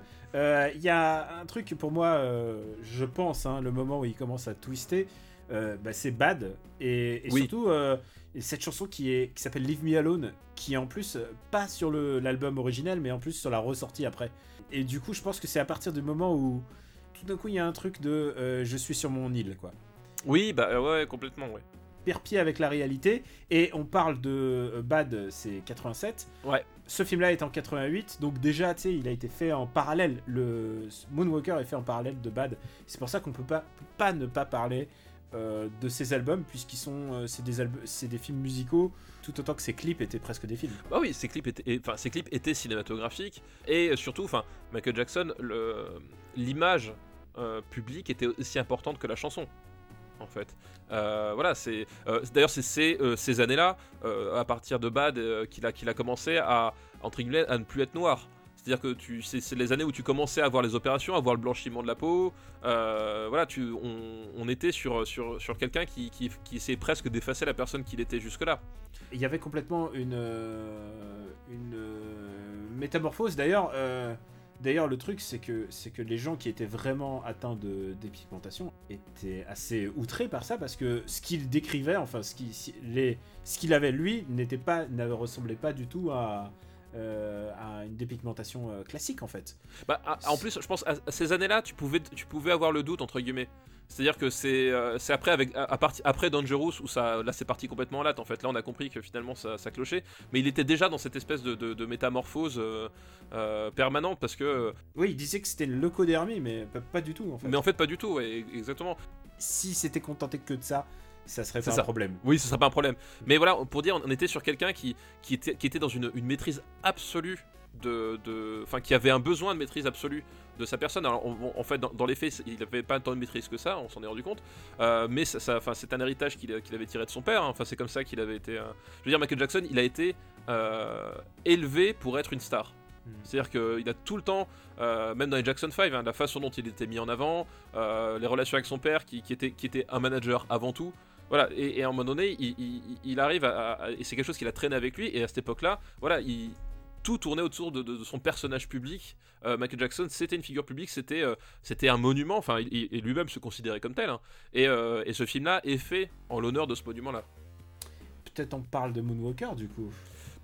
Moonwalker. euh, Parce que Moonwalker, c'est pas son premier film, puisqu'il a, il a joué dans Captain EO. Voilà, exactement. Euh, mais Moonwalker, euh, déjà c'est Smooth Criminal, qui est quand même une chanson extraordinaire. Non mais attends, toutes les... Non mais on- tu disais que Thriller est ton album euh, fétiche. Moi, moi, c'est... moi je suis Off the Wall. Ah oui, bon, non mais ça va, je respecte Of the Wall évi- Off évidemment. the aussi, Wall ouais. est intouchable. Ouais. Mais, et- mais j'adore... Mais Thriller, tu peux pas tester en fait. Oui, non mais bien mais, sûr.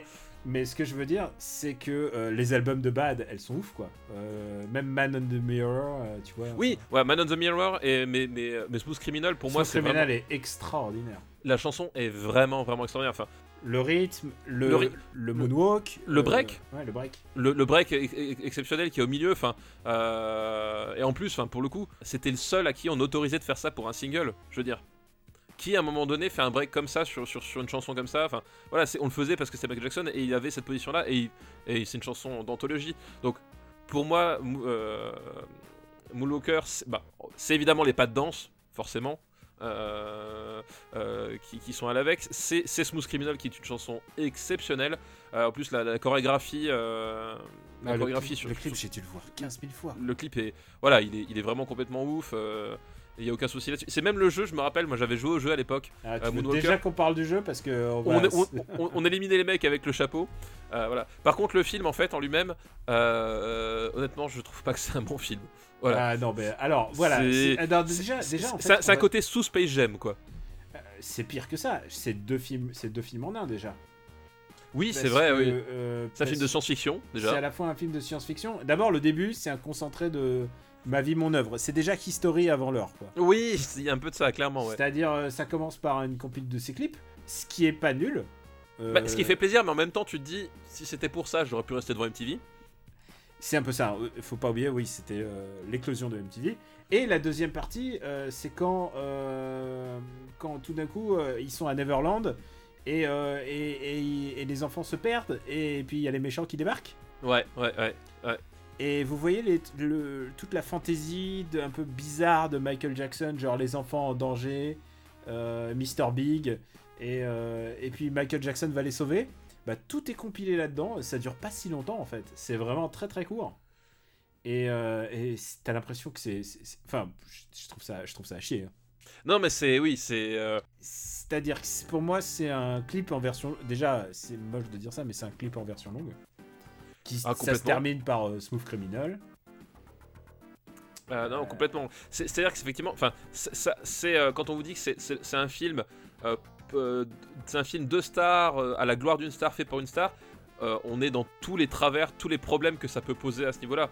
Euh, C'est-à-dire que c'est c'est un film qui est pensé pour son pour son acteur principal, mais qui qui est déjà assez affreux toute la première partie avec les gamins. Euh, t'as- les, clips qui sont soignés, mais toute la partie narrative euh, sur des espèces de fonds verts dégueulasses avec Joe Pesci.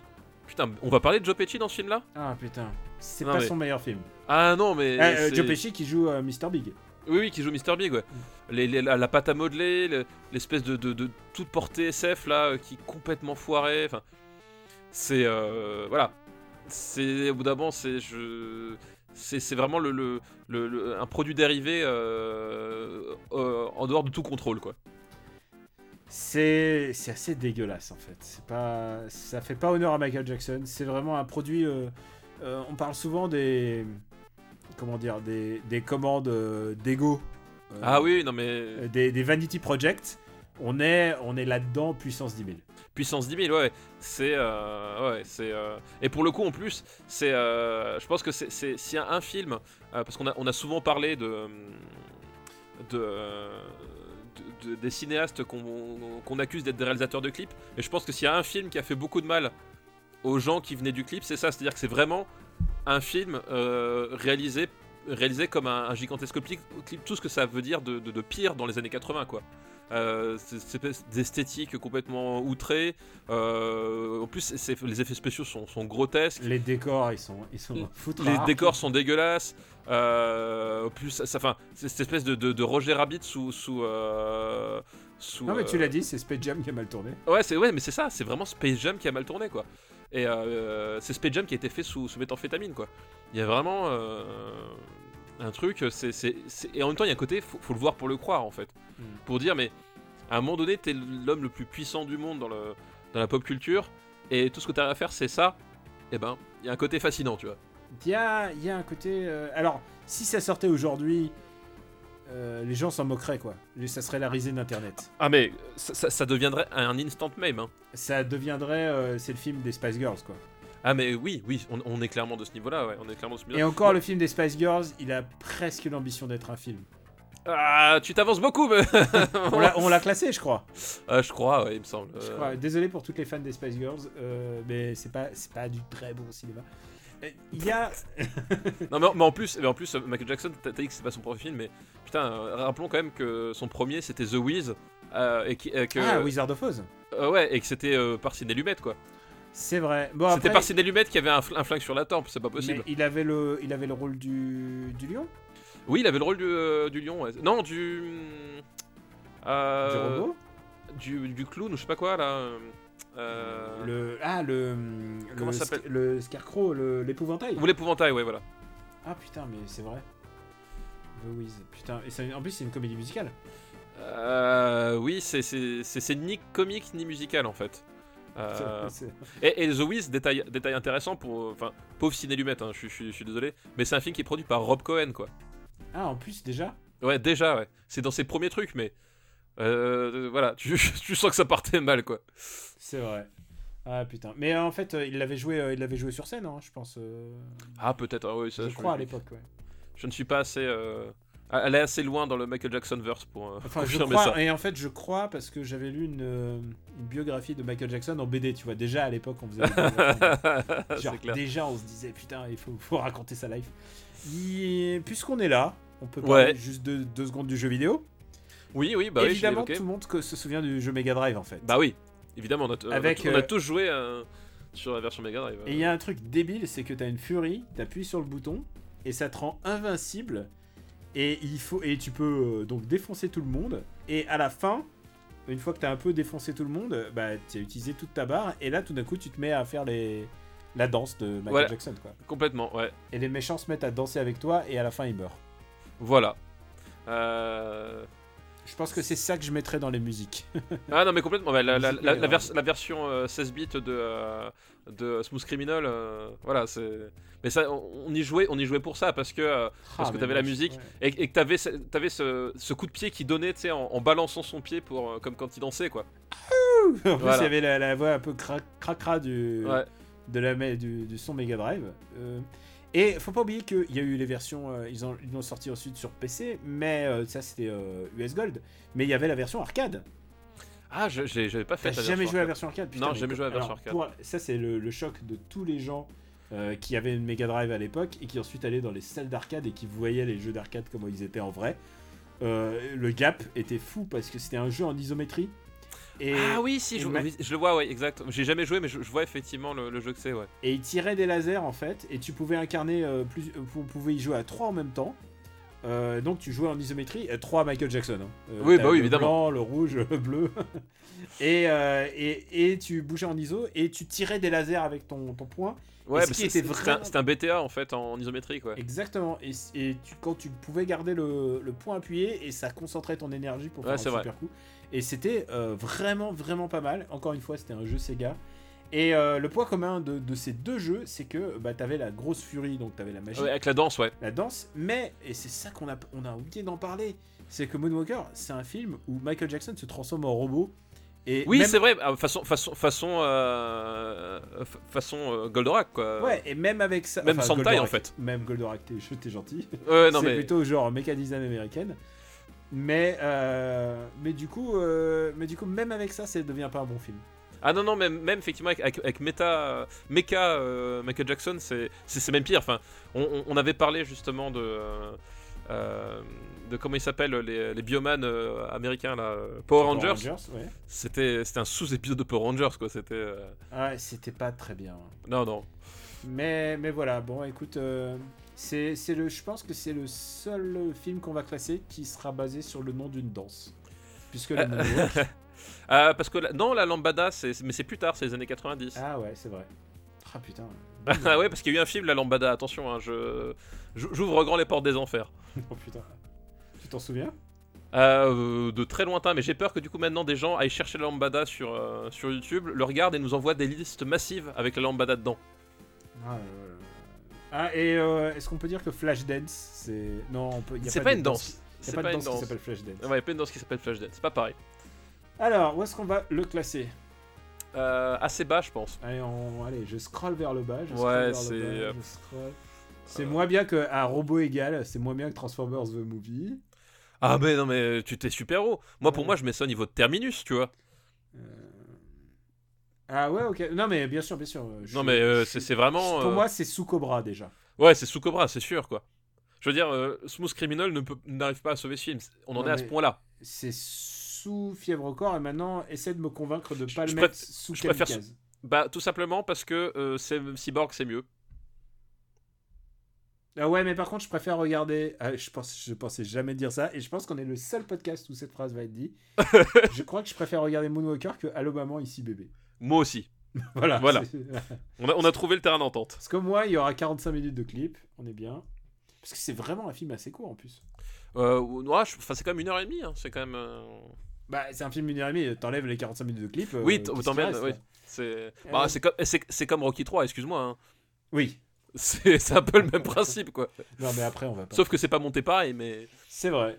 Euh, donc Moonwalker rentre, rentre à, une place, à une place de choix puisqu'il est presque 190e là. C'est ça, il est, il est juste au-dessus de jumeaux, de jumeaux à le moment ici bébé. Donc, Tu te rends euh, compte qu'on va bientôt dépasser les 200 films? J'annonce tout de suite avec le prochain film, on- va pas dépasser les, les, les 200 films aujourd'hui. Ah, bah Euh, vu, vu le compteur, on va avoir du mal à caser encore 7 films là. Ça va Non, être compliqué. Et alors prépare-toi pour le prochain film. C'est la première fois qu'on parle de ce réalisateur. C'est Amadeus de Milos Forman.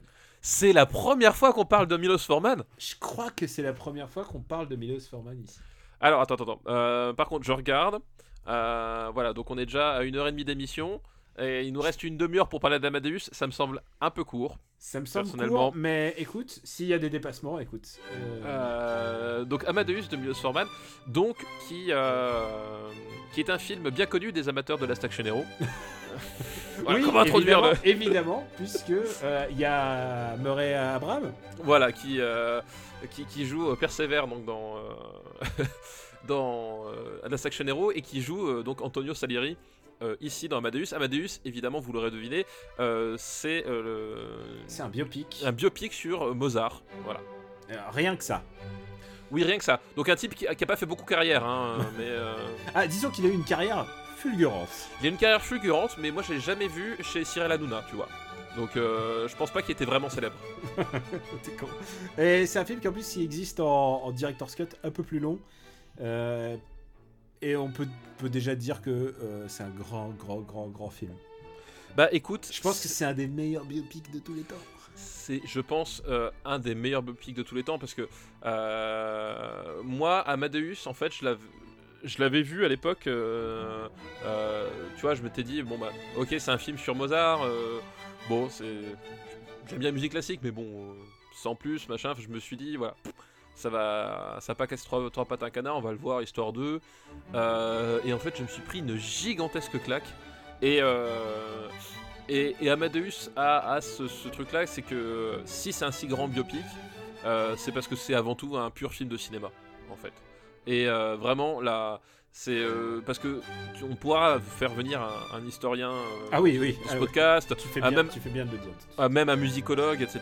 Il pourra te démontrer par A plus B que euh, oui, il y a ça. bah, il y avait eu la polémique d'ailleurs récemment avec, avec Queen, mais qui n'était pas tout à fait la même, puisqu'on est sur un cadre qui est un peu différent, vu que c'est- les anciennes Queen qui, qui ont la licence de Queen. Donc voilà, mais euh, il y avait un peu ce débat de fond, savoir, oui, euh, il y, a des- il y a des mensonges, il y a des approximations, il y a, il y a des arrangements avec la vérité. Bah, il y a tout ça dans Amadeus. C'est-à-dire que euh, faut pas prendre ça, que c'est pas un, C'est Un- un biopic fictionnel. c'est c'est- voilà, c'est c'est pas un récit historique, mais par contre, euh, tu t'en fous vraiment complètement parce que euh, c'est un pur, enfin c'est un pur récit de cinéma. C'est-à-dire qu'à un moment donné, il a, il a choisi de, de pas raconter euh, la vie point par point, qui est le problème de beaucoup de, biopics, genre ouais, on passe, on fait ci, on fait ça de façon très mécanique. Là, il, est vraiment lancé sur des, personnages. C'est-à-dire que euh, Am- Amadeus, mais surtout Salieri en fait, parce que le film est vu par le prisme d'Antonio Salieri. Donc Antonio Salieri qui est un un, Le musicien de l'empereur. c'est le musicien d'empereur en fait qui, qui, va, euh, qui va être destitué un peu de son statut parce que le génie de Mozart va, va s'imposer et que lui, ben, du coup, effectivement, euh, il se rend compte qu'il n'a pas, il pas le niveau et qui donc du coup va être dans une détestation de Mozart euh, qui en fait va progressivement, mais trop tardivement, euh, s'apercevoir que effectivement ce type était un véritable génie. Et euh, voilà, c'est ça, le, c'est ça le, le- prisme du film. Et donc il tourne sa narration autour de ces deux personnages-là. Euh, et il, il s'emploie à, raconter cette histoire avant de, avant de faire un biopic point par point euh, Wikipédia de Mozart. Et ça fonctionne parce que eh ben, c'est un film grandiose en termes de, de mise en scène, en termes d'écriture, en termes de personnages. Voilà, et en termes de. Surtout, tu, tu comprends avec Salieri quelle était la puissance de Mozart. euh, voilà, même si. euh, euh, voilà, on ne pourra pas te l'expliquer par des mots avec un machin qui va dire oui, même alors racont- machin. raconter des scènes, quoi. Parce que Voilà. pour moi, il y, y a- il y a une scène majeure. C'est la scène où il y a jeune Mozart Et euh, il prend la partition euh, sans doute de Salieri, ou je sais pas si c'est la partition de Salieri ou une partition qui existe déjà. Et euh, Salieri le regarde d'un air hautain parce que Ouais, c'est un gamin. Et tout d'un coup, Il en fait autre Mozart- chose. Mozart, il, il le prend et il, sublime exactement ce qu'il est en train de voir. Et là, à ce moment-là, il le regarde presque de dos en plus dans cette scène-là. et tu Ouais. sais, Oui, il, le regarde- vraiment- il est de loin en fait, Salieri. C'est-à-dire qu'il y a toute la pièce entre eux et il est au milieu des, des convives. euh, Et Mozart. il le regarde et ça zoome un peu sur le dos, sur le dos de Mozart, sur Mozart en train de jouer. Et là, il, il te dit, euh, j'ai compris complètement, euh, il, il comprend complètement le génie. Dès le début, il sait que ce mec-là est génial et que lui ne sera jamais, Jamais comme ça. jamais aussi bon. Il faut expliquer que euh, ça commence par, par Salieri qui en fait raconte l'histoire. Oui, complètement. Parce est, euh, il a tenté une, il a fait une tentative de suicide au début, et il est dans, dans une sorte d'asile, je crois carrément dans un asile, et, euh, euh, bah, c'est le moment de, se confesser avant, de mourir. Et, euh, donc il raconte la vie de Mozart, il raconte surtout comment il va, il va à la fois l'aider, c'est ça qui est très particulier parce qu'il y a vraiment un truc d'amour complet de Salieri. Alors on parle, moi je parle uniquement de point de vue fictionnel. hein. C'est pour moi, je ne considère pas qu'Amadeus c'est la réalité du tout. Mais son amour complet pour Amadeus et en même temps sa haine viscérale. Et je crois qu'il y a rarement des films où il y a un tel équilibre entre les deux sentiments. Bah oui, Euh, c'est ça. C'est qu'en j'ai- fait, J'ai rarement vu ça de ma vie. C'est-à-dire que Salieri, c'est un, c'est un excellent musicien. C'est, voilà, c'est, c'est un vrai musicien qui se rend compte, effectivement, comme tu le dis, il se, il se rend compte qu'il sera jamais au niveau de Mozart et qui, malgré tout, reste un humain. C'est-à-dire que même en, ayant ce, fait avéré face à lui, il a toujours à un moment donné au fond de lui cette espèce de secret espoir qu'il sera peut-être reconnu un jour et c'est ça qui va alimenter sa propre haine. Et en fait tout le long du film on va voir il va il va il va il va euh, tourner autour de Mozart et euh, il va être tiraillé entre ben, ce, le génie du musicien et son, ses aspirations personnelles à ne pas être écrasé par ce génie-là. Et donc il va, euh, avoir un comportement qui, qui, si tu l'écris comme ça, c'est-à-dire que si tu les relates, pourrait être paradoxal, mais qui en fait est très cohérent. Et il est toujours dans cette pulsion. Et justement, le fait de prendre le prisme de Salieri, c'est cette plongée dans ce sentiment d'infériorité. C'est-à-dire que nous non plus, on ne sera jamais Mozart. Mais comment ce type-là, qui, à un moment donné a son orgueil personnel, à, à vouloir à un moment donné se dire euh, oui, mais euh, moi je pourrais aussi faire quelque chose à un moment donné, va petit à petit être obligé de, se rendre à l'évidence que, que oui, c'est, euh, il- il est par rapport à Mozart un médiocre.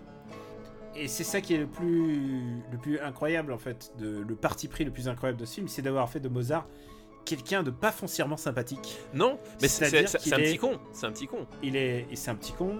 Il est, euh, comment on dirait déjà pour être pour être poli? Bah- c'est un bon vivant. je sais pas c'est comment ça. dire. Bah, en fait, euh, bah, en fait, le, le truc, le, le twist, c'est que, euh, c'est que Mozart est montré co- comme une rockstar sans aller jusqu'à euh, jusqu'aux excès mais t'as vraiment des trucs de rockstar c'est à dire que effectivement euh, il va il va adorer s'éclater avec les filles il va adorer euh, montrer aux autres qu'il est plus fort il, a il a son rire insupportable le, rire de Mozart dans Amadeus, t'as envie de lui foutre des claques. Il, voilà, il, a ce côté, cette, espèce de, de, de, petit con qui est conscient de son, de son rang, de son, de, de son talent, quoi. mais qui n'en profite pas pour autant parce que c'est pas ça qui lui attire les grâces euh, de l'empereur en fait. Parce que euh, pour, euh, pour pouvoir composer et avoir la, jouissance et plutôt le confort, bah, il faut que l'empereur soit de ton côté et il l'avait pas forcément. Et, et c'est aussi le paradoxe de la vie de, de Mozart, c'est-à-dire que il a une vie qui est passée à la vitesse de l'éclair. C'est un film d'une justesse en fait sur, sur la personnalité de Mozart. Et Mozart, non seulement était odieux, mais en fait, quand tu lis sa correspondance, puisque sa correspondance, tu peux la lire, euh, elle a été publiée depuis, euh, euh, c'était un mec, un brin scato, un brin, hein, juste un brin. C'était un, c'était un horrible, horrible garnement, mais qui, au début de sa vie, dès le début de sa vie, il a composé le plus gros de son œuvre, en fait. Si tu regardes, après ensuite, c'est ce que les spécialistes te diront, à la fin de sa vie, il compose les plus trucs les plus majestueux, les œuvres de commande, mais les opéras, Mais euh, déjà, il avait déjà passé, il était déjà passé à autre chose. Il était déjà passé à autre chose. Il ouais. était déjà venu, il est devenu institutionnel à 17 ans en fait. c'est ça. Enfin, c'est c'est une vie fabuleuse et c'est ça que je trouve assez merveilleux avec ce film, c'est que on pourrait croire aussi qu'il y a que cette rivalité entre Salieri et Mozart, mais il y a aussi sa relation avec euh, avec sa femme Ouais. qui est assez fascinante en fait parce que elle, elle comprend euh, que Mozart est un est un vrai artiste, mais par contre, elle encaisse le fait qu'il ait une vie euh, dissolue. Et puis il y a aussi le rôle euh, qu'a Léopold, donc son père, et euh, tu sens complètement la la le poids de son père sur, sur ce gamin quoi. Et quand tu vois, quand tu apprends, la- spoiler, à un moment le père de Mozart il meurt. Oui, et, puis même à un moment donné, Mozart meurt aussi. Ouais, et, et genre, et quand sa mort arrive, il y, y a des moments de mise en scène. Chaque plan est vraiment brillant, quoi. Tout d'un coup, ça zoome sur la. Ça, tout d'un coup, t'as un plan sur le portrait de. Parce qu'à l'époque, on se faisait les portraits euh, peints, et t'as le portrait de Léopold sur son visage sévère et autoritaire, parce que Mozart serait jamais devenu euh, Oui, bah oui, non ce mais. qu'il est devenu sans l'influence de Léopold, qui était déjà euh, lui-même compositeur. Enfin, vraiment, il y a, il y a plein de, de couches assez passionnantes, de, de- non seulement sur la vie de, de Vienne, sur presque genre sur le, la communion entre le petit peuple et, euh, et cette, cette bourgeoisie auquel il, appartient, il appartient, mais en fait, lui, il a envie de faire de la musique qui plaît aux gens. En fait, il y a vraiment tellement de contradictions dans ce film qui sont si subtiles, si belles. Je, moi, à chaque fois, je me, je l'ai revu, je revu il y a pas si longtemps. Ah bah, moi j'adorais le revoir en fait, mais j'ai laissé le, le DVD chez mon père. Donc à chaque fois, c'est chaque fois c'est le. Qu'est-ce que tu voulais signifier à ton père mais en plus c'était, enfin à l'époque moi je l'ai vu, c'était c'était lui qui avait acheté le, le, le film, et, euh, donc je crois que c'est pour ça en fait je, je, l'aurais- je- je l'aurais chez, chez, chez lui. Mais et puis surtout aussi moi c'est un truc que ce qu'arrive à faire ce film là, et ce que devrait être à mon sens euh, la mission de n'importe quel de n'importe quel biopic, enfin en tout cas les biopics sur des artistes comme ça, parce que tu as différents types de biopics, hein, quand tu t'as euh, les affranchis par exemple c'est un biopic aussi, mais sauf que bah, c'est des gens que, tu connais pas. Mais ce que devrait faire euh, une mission d'un biopic sur une personnalité comme ça, c'est essayer de te transmettre euh, bah, pourquoi à un moment donné ce type a fasciné et pas factuellement mais à travers, à travers le- les émotions de son art. Et, ça c'est ce que fait Amadeus. C'est-à-dire qu'à un moment donné tu es pris par les émotions tu es pris en fait par euh, parce que tu, tu, es avec Salieri tu es pris par par, ce, ce- par, par, par l'évidence de la beauté de sa musique. Et à ce titre-là, je trouve la séquence de fin absolument incroyable. Euh, euh, voilà, Ah, tu- euh, laquelle le... le, la, fin du Requiem en fait. Ah, la fin, genre la toute toute fin? Ouais, quand à un moment donné, quand euh, Salieri en fait est avec Mozart sur son, sur son lit de mort et que euh, ça fait des années qu'il n'arrive pas à écrire son, son Requiem et qu'aux portes de la mort, eh ben, il il trouve enfin l'inspiration, et ben, t'as cette espèce de. Et que c'est Salieri qui le prend sous la dictée. Exactement, et que c'est Salieri qui est là, et que c'est en fait, et que finalement tu te rends compte qu'au bout de toute cette vie dissolue, de, euh, à la fois de, de contraintes, parce qu'il a la contrainte de son père, il y a la contrainte du roi, la contrainte de l'étiquette, euh, et de liberté. euh, Et du coup, toutes les libertés qu'il a prises, Ouais, ouais, elles, se sont, qu'il a elles- prises. elles- elles se sont répercutées sur sa santé, sur la, Sur sa- santé, voilà. de, sur la santé de ses enfants. et, et- et à la fin de tout ça, ce type-là est absolument seul dans son lit, avec son pire ennemi, qui est donc Salieri. Donc déjà, je trouve ça très très fort, et Qui, Et- qui d'après le film, lui a commandé le Requiem. Et Voilà. ça, c'est- c'est c'est- c'est inouï d'avoir fait ça.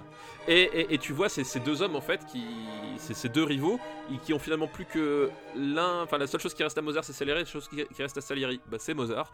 Et tu vois cette scène où justement Mozart est en train de mourir petit à petit, et, et tu vois les notes qui sortent de lui au fur et à mesure, qui sont sous la dictée de Salieri, et tu vois Salieri qui, est, euh, bah, qui est subjugué. En fait, parce qu'il parle la musique qu'il est en train de d'écrire, euh, sa main écrit la musique, mais c'est la musique de Mozart en fait. Et vraiment, et là tu comprends, enfin il est transcendé, tu, et tu vois cette espèce de, de montée en puissance, voilà, le, jeu, le, le montage de cette sé- séquence je trouve exceptionnel, euh, jusqu'au final où, où on arrive à coucher le requiem, enfin voilà. Euh, c'est une, une scène extraordinaire, euh, une scène cinématographique extraordinaire, et tu connais pas l'histoire de Mozart, tu connais pas la musique de Mo- Mozart, mais tu comprends en fait pourquoi bah, Mozart, à un moment donné, on, on en reparle aujourd'hui dans un podcast euh, en 2019 quoi. Et un podcast euh, comme le nôtre, qui, je veux dire, euh, qui produit le Grollcast. Ouais voilà, c'est ça, bah, nous, Voilà, euh, Dave Grohl c'est un peu notre Mozart à nous quoi.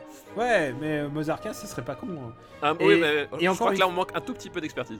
Euh, moi, je suis vraiment un amateur. Je suis genre, je, je connais quelques facts, euh, je connais la vie de Mozart parce que mon père me l'avait passé très souvent en vinyle, la vie des compositeurs, et c'était la vie de Mozart était racontée par Gérard Philippe.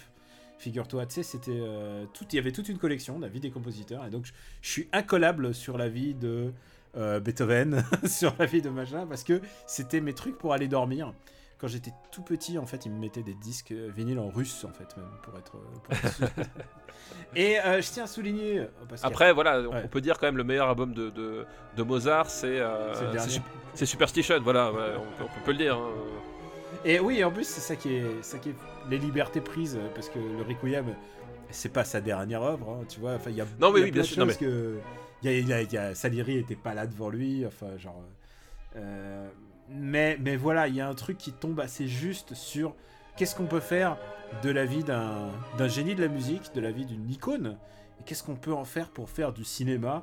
Et c'est cette impression que tu as à la fin, quoi. Ouais, Euh, complètement. ouais. Et il y a un, un truc que je tiens à dire, c'est que la, je le dirai pas souvent, mais la VF fait particulièrement soigner en fait, puisque euh, vous connaissez peut-être, c'est Luc Hamet qui Ah, double bah, Mozart. On a, on a déjà reparlé. Et Luc Hamet que vous connaissez puisque c'est Roger Rabbit, mais c'était aussi euh, Ranma dans Ranma 1,5. Ouais, tout à fait. ouais. Euh, c'est un mec qui est euh, et, et Brandon dans, dans Beverly Hills. Ah oui, c'est vrai aussi. Ouais. Et tu sais qu'il s'est marié d'ailleurs à À l'actrice qui, oui, à la fille, à la fille qui jouait euh, la meuf, la blonde dans Kelly, Kelly, ouais, je, Kelly, ouais, je, je- je connais l'histoire, ouais. et qui jouait aussi euh, Usagi, enfin Bunny dans euh, Sailor Moon. Voilà, si tu veux savoir les, les, les- le, le, le, le, le seiyuu, enfin les, les comédiens de doublage et, et, et ce qui était fou, c'était qu'en plus, euh, Salieri, en plus aussi, sa voix, c'était Jean Topard. Et Jean Topard, euh, vous le connaissez sans doute parce que c'est c'est lui qui disait Ulysse, le chemin de la terre a été effacé. C'était lui la voix de Zeus. Oui, tout à fait, ouais. Et mais quand- c'est, euh, mais c'est aussi la, la- tu, tu parlais de euh, de Luc Hamet, mais c'est aussi la voix de Daniel Russo dans la, la Russo dans Karate Kid. hein. C'est vrai aussi, j'oubliais. ouais, Excuse-moi, je sais pas, j'ai pas pu tout faire, mais Non, pour mais moi, pour moi, ça sera toujours Ranma qui fait. Mais tu vois, quand t'as Jean Topard, Jean Topard aussi, énorme comédien euh, de théâtre. Euh, on va pas trop en parler au cinéma parce que il a pas, c'est pas un grand. Il a fait quelques, il a joué dans, il a joué dans Angélique, tu vois. Mais euh, mais Ah. c'était vra- c'était vraiment un vrai grand acteur de théâtre. Voilà. J'espère qu'un jour on parlera de- d'Angélique. Ah, c'est vrai, tu veux euh, parler d'Angélique? Euh, J'ai pas mal de choses à, à exorciser avec Angélique. Ah, ça sent, ça sent les, les, les fois où t'as regardé avec maman. Euh, on peut pas te mentir. Pourquoi tu crois que je connais Angélique non mais on est tous là quoi. Oui, y a, on a des points en commun, c'est parce que nos mamans, elles aimaient quand même un peu le même genre de Ouais film, ouais, c'était des, des, des cinématiques univers assez proches. hein. Voilà. Le maman cinématique universe. Ouais. Bon, elle était très James Bond. Alors, euh, est-ce qu'on peut, tu veux qu'on continue encore sur euh, Non, mais la meilleure chose à faire, c'est que les gens maintenant ils arrêtent d'écouter ce podcast de merde et qu'ils aillent euh, tout de suite prendre. euh, Je suis Amadeus. désolé, on, on vous a spoilé le fait que euh, Mozart meurt. mourait à la fin. Voilà, bon. Mais tu sais quoi, on pouvait pas. On, on vous a spoilé au fait, le fait que. bah, comment il s'appelle déjà Danny Madigan le reconnaît. oui, c'est- vrai, exactement. Et ça, putain, ça, Il a tué Mozart. Mo, qui? Tu sais, Jack, je tue tellement de monde. Je peux pas me souvenir de tout le monde. c'est. euh, je pense qu'on peut dire que c'est un des, un des plus grands films musicaux. C'est. euh, Ah, et en plus, la- la- les décors, enfin, c'est. C'est oufissime. Le, le Non, c'est oufissime, puis euh, ne serait-ce que en termes de mise en scène, enfin je veux dire, pour moi, c'est sans contexte le meilleur film de Miloš Forman. Je- ah, ah, Ah, non, non, pour moi, il y ah, a- moi, moi, moi, il y en a, il y en a un autre. Pour moi, c'est vraiment celui-là. Enfin, Moi, il y euh, en a, il y- en a un autre encore, et je pense que c'est celui-là que je me garde pour, Ah, pour oui. battre certains Alors- films des années 70. Voilà, ok. Mais on- je vois exactement de quel tu parles, effectivement. Et Alors, je c'est pense- le, c'est le meilleur à. à, à- c'est à meilleur des années 80, ça c'est C'est- sûr. Voilà, on est. Mais euh, ça, effectivement, ça se joue entre ces deux-là. Je veux dire, on va pas te ressortir. Non, euh, voilà, c'est un R, mec. voilà. C'est un mec. euh, moi, j'aime pas utiliser le mot chef-d'œuvre euh, à la va-vite parce que chef-d'œuvre, chef-d'œuvre, ça veut dire euh, meilleur, meilleur film. Le- ton, meilleur ouvrage. Ouais, ton meilleur ouvrage et J'en vois un autre, mais non, j'en mais vois, effectivement. j'en vois aussi un autre dans les années 90 quand même. Euh, moi, moins dans les années 90 quand même. Ah ouais? Ah, ah ouais. bah, quand on reparle Non, de non, Man on autant, the Moon. aut- autant, au- autant les années 70 et les années 80, oui, mais je suis moins. Man on the Moon, il est, c'est, c'est un film, c'est un film extraordinaire, je trouve. Ah, je, suis pas, je suis moins client. Mais bon, bref, voilà. Milos Forman, c'est un, un réalisateur euh, exceptionnel et euh, là, en termes de mise en scène, on est sur un truc euh, euh, extraordinaire. Amadeus, c'est, avant tout, avant tout ce que tu veux, c'est un vrai plaisir de, de cinéma, quoi. Vraiment, en termes de montage, de mise en, de, de plan, de, voilà, c'est, incroyable la façon dont c'est fait, quoi. Je tiens à dire, tu tu parlais de Oscar de la meilleure musique, meilleur montage pour euh, Bohemian Rhapsody. Ça lui fait un point commun avec, euh, ça lui fait un point commun avec Bohemian Rhapsody puisque Amadeus l'a eu pour meilleur son, Oui, meilleur, euh, il y avait pas, je sais pas, crois pas qu'il y avait mixage encore à l'époque, meilleure direction artistique. oui. Il a eu meilleur costume évidemment, meilleur Oui. maquillage.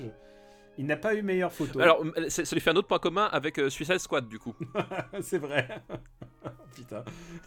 Voilà, on, que- peut, on mais- peut dire que d'un point de vue de l'académie, euh, Amadeus c'est un peu au même niveau que Suicide Squad. Voilà. C'est vrai.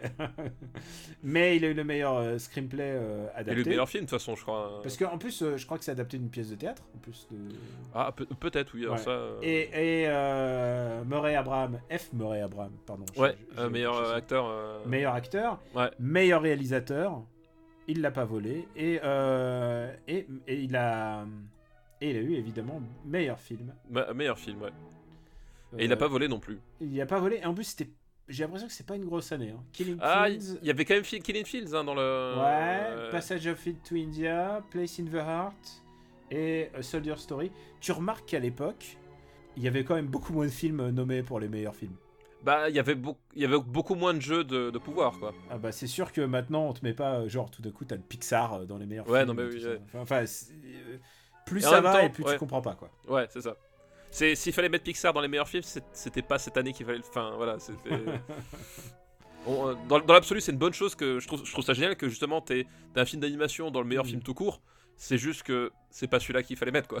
non non tout. mais je, je dis je dis ça pour euh, pour déconner presque. Mais Non, mais- ce que non, je mais- veux dire c'est que maintenant Il y, a une pré- il y a une- il y a une- une vraie pression de lobby. Enfin, attention, les Oscars, ça a toujours fonctionné comme ça.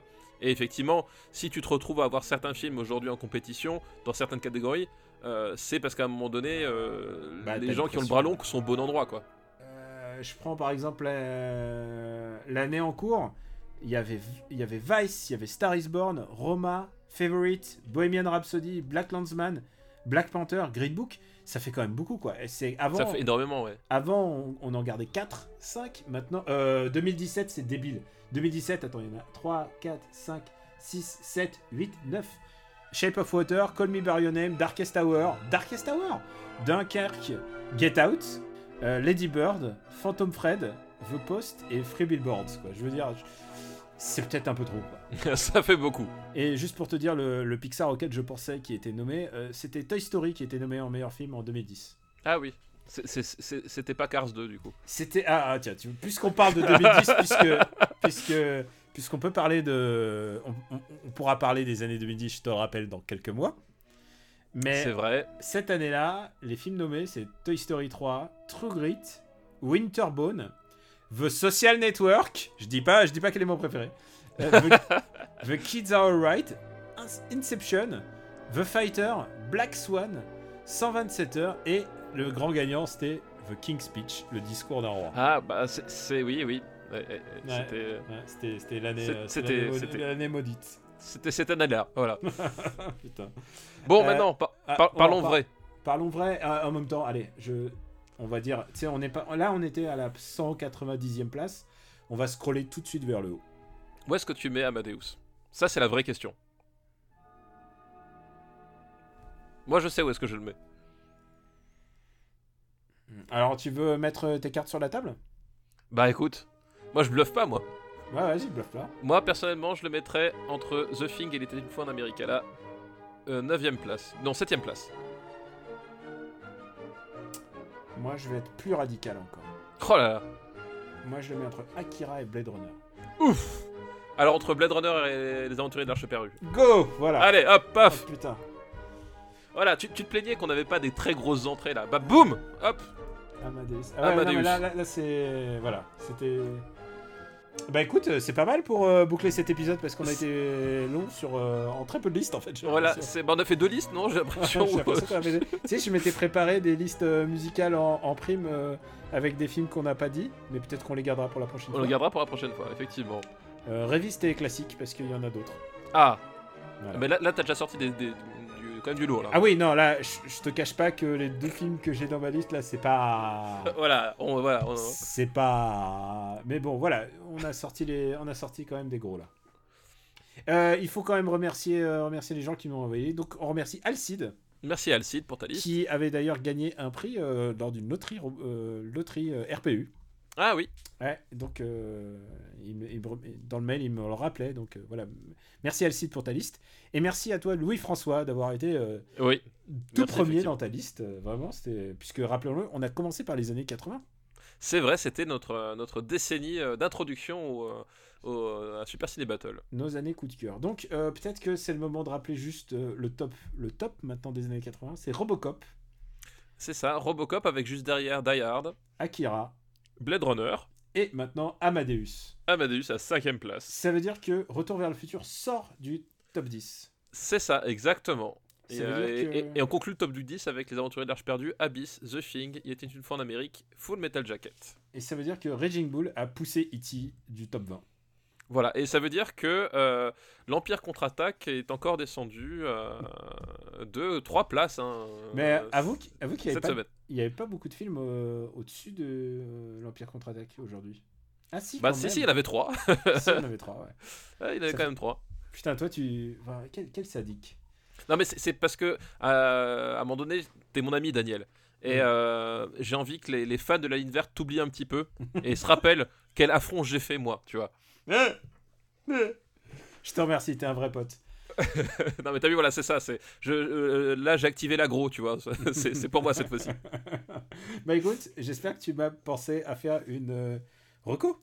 Bah écoute, oui, alors j'avais pensé faire une roco euh, pour cette émission, mais il se trouve qu'on va enregistrer un épisode de- de- d'After Eight dessus. Donc je me dis c'est peut-être pas forcément la peine que je m'étale euh, dessus sur euh, dans Super Ciné Battle. Je vais quand même la, euh, la dire, hein, histoire de. Euh, Marocco c'est Us de, Jo- de Jordan Peele, euh, qui est vraiment vraiment très très très bon. Je... Get Out avait fait son petit effet, mais je trouve qu'avec Us, il a vraiment, enfin, il a vraiment confirmé que que c'était pas un hasard et qu'on est face, à mon avis, à, à- à possiblement un vrai réalisateur culte de- du cinéma d'horreur euh, contemporain. Quoi. Je pense qu'il a, s'il continue sur cette lancée, qu'il il a vraiment les épaules pour devenir un type dont euh, on, on parlera pour euh, dans le Super Ciné Battle euh, des années 2040 quoi.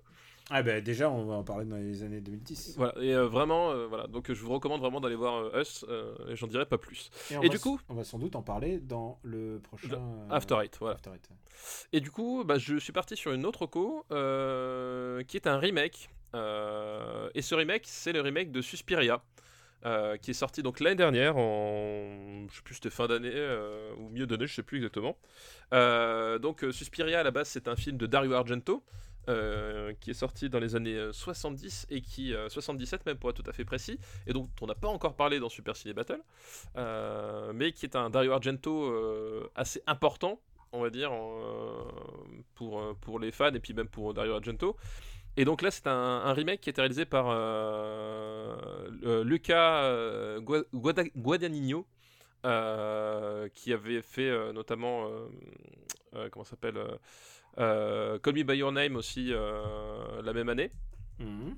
Euh, voilà qui euh, et euh, donc c'est un l'histoire c'est l'histoire en fait d'une d'une jeune danseuse qui arrive dans une école de danse et cette école de danse en fait est tenue par des sorcières. Globalement le pitch de départ c'est ça. Et on déplace l'action du film original de la, de la Suisse à l'Allemagne de l'Est dans les années 80 euh, et la grande force de ce Suspiria 2018, c'est vraiment de proposer, enfin de faire ce que devrait faire tout remake, c'est-à-dire de prendre la même histoire, la même charpente, on va dire. hein. Tu, retrouves euh, bah, les, les- la légende des trois mères, tu retrouves la, sororité, euh, voilà tout ça. Sauf que bah, c'est raconté sur un ton qui a vraiment rien à voir. En termes esthétiques, il s'éloigne complètement. Enfin, il, vraiment, il développe un film qui est complètement différent à partir de la même histoire. Et c'est pour moi la, la, meilleure piste pour faire un remake. Et ce qui fait que as, en fait, tu as deux films différents.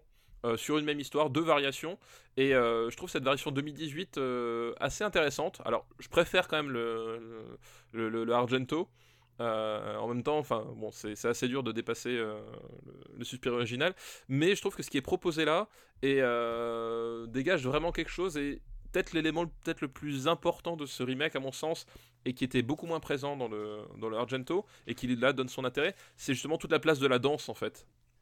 C'est-à-dire que dans l'Argento finalement, euh, la sororité de, danseuses, euh, c'est un cadre, euh, mais ça va jamais beaucoup plus loin que ça. En fait, l'histoire se déplace sur autre chose. Alors que là, vraiment, la danse en tant que pratique, en tant que voilà, en tant que pratique, presque même mode de vie en fait, est vraiment au cœur de, de l'histoire, au cœur de la narration, au cœur du même du fonctionnement de la, de la sorcellerie. Et je trouve que c'est un, un, excellent angle justement pour se démarquer du Argento et pour développer quelque chose de vraiment différent. Et je trouve ça vraiment bien exploité. Et, euh, et je, je, j'étais assez bluffé du résultat. C'est un film qui est assez bizarre. Euh, bon, il dure deux heures et demie. C'est une narration qui, qui est assez étrange, qui, qui, avec des ruptures qui sont très étranges.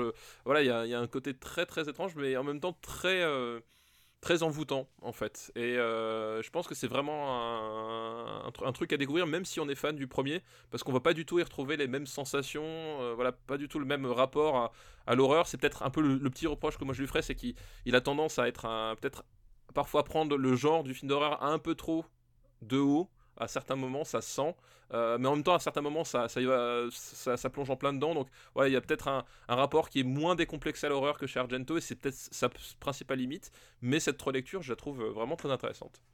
Alors pour moi Marocco ça va être, pour une fois pour changer, ça va être un bouquin, et c'est un bouquin que ma compagne m'a recommandé, chaudement recommandé, j'ai mis un peu le temps pour le lire, euh, j'ai eu en partie euh, sur la route, c'est un bouquin qui s'appelle Les Huit Montagnes de Paolo Cognetti. Et c'est un livre qui nous parle évidemment euh, de la montagne. C'est l'histoire de.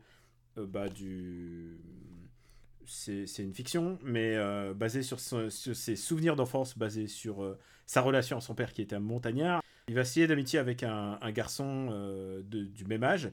ils se mettent à, randonner en montagne. Et puis, ils se retrouvent 20 ans plus tard et ils ont des choses à à se prouver et des choses euh, de leur passé aussi à, à j'ai envie de dire euh, j'ai envie de dire presque à encaisser tu vois. Et c'est un beau roman euh, sur l'apprentissage et aussi sur bah, qu'est-ce que c'est qu'être qu'être un gars de la montagne qu'est-ce que c'est qu'être que suivre les traces de son père. Il c'est un très très beau bouquin il m'a pas été recommandé pour rien s'il a été. Tu vois c'est comment on dit close to home euh, alors que je suis pas du tout, euh, mes parents pas du tout randonneurs, hein, du tout. Euh, c'était pas, c'est pas du tout exactement le genre. Mais quand même, toi et moi, on a quand même ce truc avec la montagne. Donc je voulais rester dans une thématique un peu randonneur. Donc je redis, je redis le titre de ce bouquin qui se lit vraiment très très vite. S'appelle Les Huit Montagnes de Paolo Cognetti et c'est édité chez Stock et c'est un romancier italien. et je te le recommande aussi très chaudement. Eh ben écoute, je, je le mets sur ma liste des must-read. Voilà. Donc, on a fini pour aujourd'hui, ça y est? On a fini pour aujourd'hui. C'était euh, une très chouette émission. Ah, c'était une émission pleine de, pleine de surprises. On n'a pas fait beaucoup de films, mais euh, on a... On, a on les a fait avec passion. Voilà, exactement. Euh, tu sais, il y a des gens qui font les statistiques sur les épisodes où on a, traité le moins de listes. Je crois bah, qu'on est, on, est... On est pas mal là. On, est, dans un record. où est-ce qu'on peut te retrouver, papa? Eh bah écoute, donc sur Twitter, baby, dans le Growlcast, dans After Eight, euh, dans Parle à mon Luc. Euh, bientôt, on va trouver un, créneau pour faire le, prochain épisode. On a hâte. Euh, voilà. Et puis après, bah, sur, sur Gamecult, hein, voilà, je suis l'homme qui a poussé Yuki Shiro dehors, donc s'il vous plaît, respectez-moi. Et, puis c'est déjà pas mal. Quel escroc. Et pour ma part, bah, Daniel Andreev, Camille Robotics sur Twitter. J'ai des articles prévus pour euh, Game Cult, évidemment. Euh, j'ai mon test de Catherine qui doit être arrivé déjà. Euh, on enregistre une semaine à l'avance, donc peut-être ce qu'on dit sera un petit peu décalé. Peut-être que tu auras fait des grosses annonces d'ici là. Bah peut-être, peut-être, effectivement. Je, ne sais pas encore exactement, mais comme, comme dirait l'autre, ça se rapproche. Voilà, donc de toute manière, suivez-nous sur les réseaux sociaux. Sur, on le dit pas souvent, assez souvent, mais sur Super Ciné Battle sur Twitter. Oui, c'est vrai, euh, on a, on a même une page Facebook. On a une page Facebook, mais, te- Tellement on est edgy, nous on a une page Facebook. quoi. mais en vrai, on est très très Twitter et en plus, euh, et en plus, toi, tu, tu, tu aimes mettre des photos de d'Henri Cavill. je D'Henri. Cavill, Voilà. exactement. exactement. Si, si, si votre truc, euh, votre kink, c'est la non-moustache d'Henri Cavill, je suis l'homme à suivre. Voilà. Euh, on vous embrasse très fort et on vous dit à très très très bientôt. Merci encore de nous suivre. Merci à tous, ciao ciao